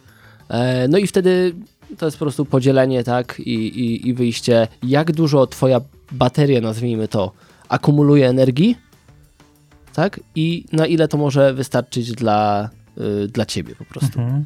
Nie znalazłem tego odpowiedzi, ale znalazłem ile średnio na metr kwadratowy zużywa Polak rocznie energii w mieście. To jest 29 kWh rocznie na metr kwadratowy powierzchni. Tylko spodziewałem się, że w tym też jest. Znaczy, okej, no tylko w tym też jest ogrzewanie. Dobrze. No tutaj właśnie y, wyciąg... y, Ja, ja będę Państwu y, relacjonował, co się dzieje. E, Szanowni Państwo, w lewej dłoni e, Jasia pojawił się e, długopis, który w tej chwili zbiera dane od Mateusza. Uruchomił swój elektryczny telefon e, komórkowy działający na baterię e, litowo-jonową, e, spisuje dane na karteczkę, sięga wzrokiem głęboko w nie i pojawiły się dane, już widzę coś tam 35 kotangens, 2 coś jeszcze tutaj jest liczone, e, pojawiły się jakieś dziwne znaczki, znak zapytania, e, ale nie, nie, skupienie trwa. Szanowni Państwo, cóż za emocje, e, tak, jego kciuk przebiega po klawiaturze w niesłychanym tempie, M, pojawiają się tutaj jakieś skomplikowane wyliczenia i czyżby to był pierwszy wynik, który się pojawia, już widzę, jedyneczka na początku jest i bardzo dużo cyfer z tym nastąpiło, jakaś jednostka, ale to nie jest koniec wyliczeń, e, bo wiem, coś jeszcze klikę na kalkulatorze i pojawiają się następne rzeczy. A few moments later. I szanowni Państwo, widzę, że już końcówka, już ostatnie cyfry się pojawiają, i już się na kalkulatorze pojawiają, już zostały zapisane. I szanowni Państwo, tak, o, łopis został odłożony. Jasiu, Jasiu, i pytanie do Ciebie, czy starczy? Tak. Dziękujemy Państwu bardzo. To była odpowiedź naszego eksperta. Także warto gromadzić energię w aucie. Dobra, a teraz y, na co? Bo totalnie y, zgubiłem temat. Na, na, co, co- tam liczyłeś tym kotangensem? Nie no, sprawdzałem, jakie jest zużycie y, energii dla domu, tak, na dobę e, dla takiego 35-metrowego domku, no i czy pojemność akumulatora w Tesli pokryje jak gdyby to zużycie, które ten domek ma w ciągu 24 godzin. I I pokryje. odpowiedź brzmiała tak. Tak. Czyli jeżeli macie duży dom, na przykład, To i, musicie mieć dwie Tesla.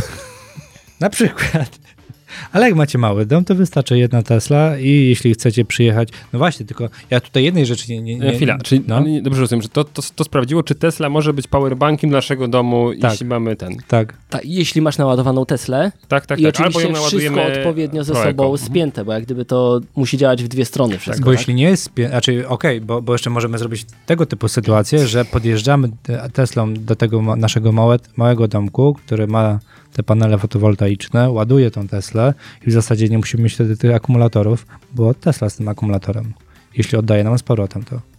Tak, no to jest to, co właśnie ci, to, to, co właśnie wcześniej proponowałem. Czy o to chodzi? Tak, tak.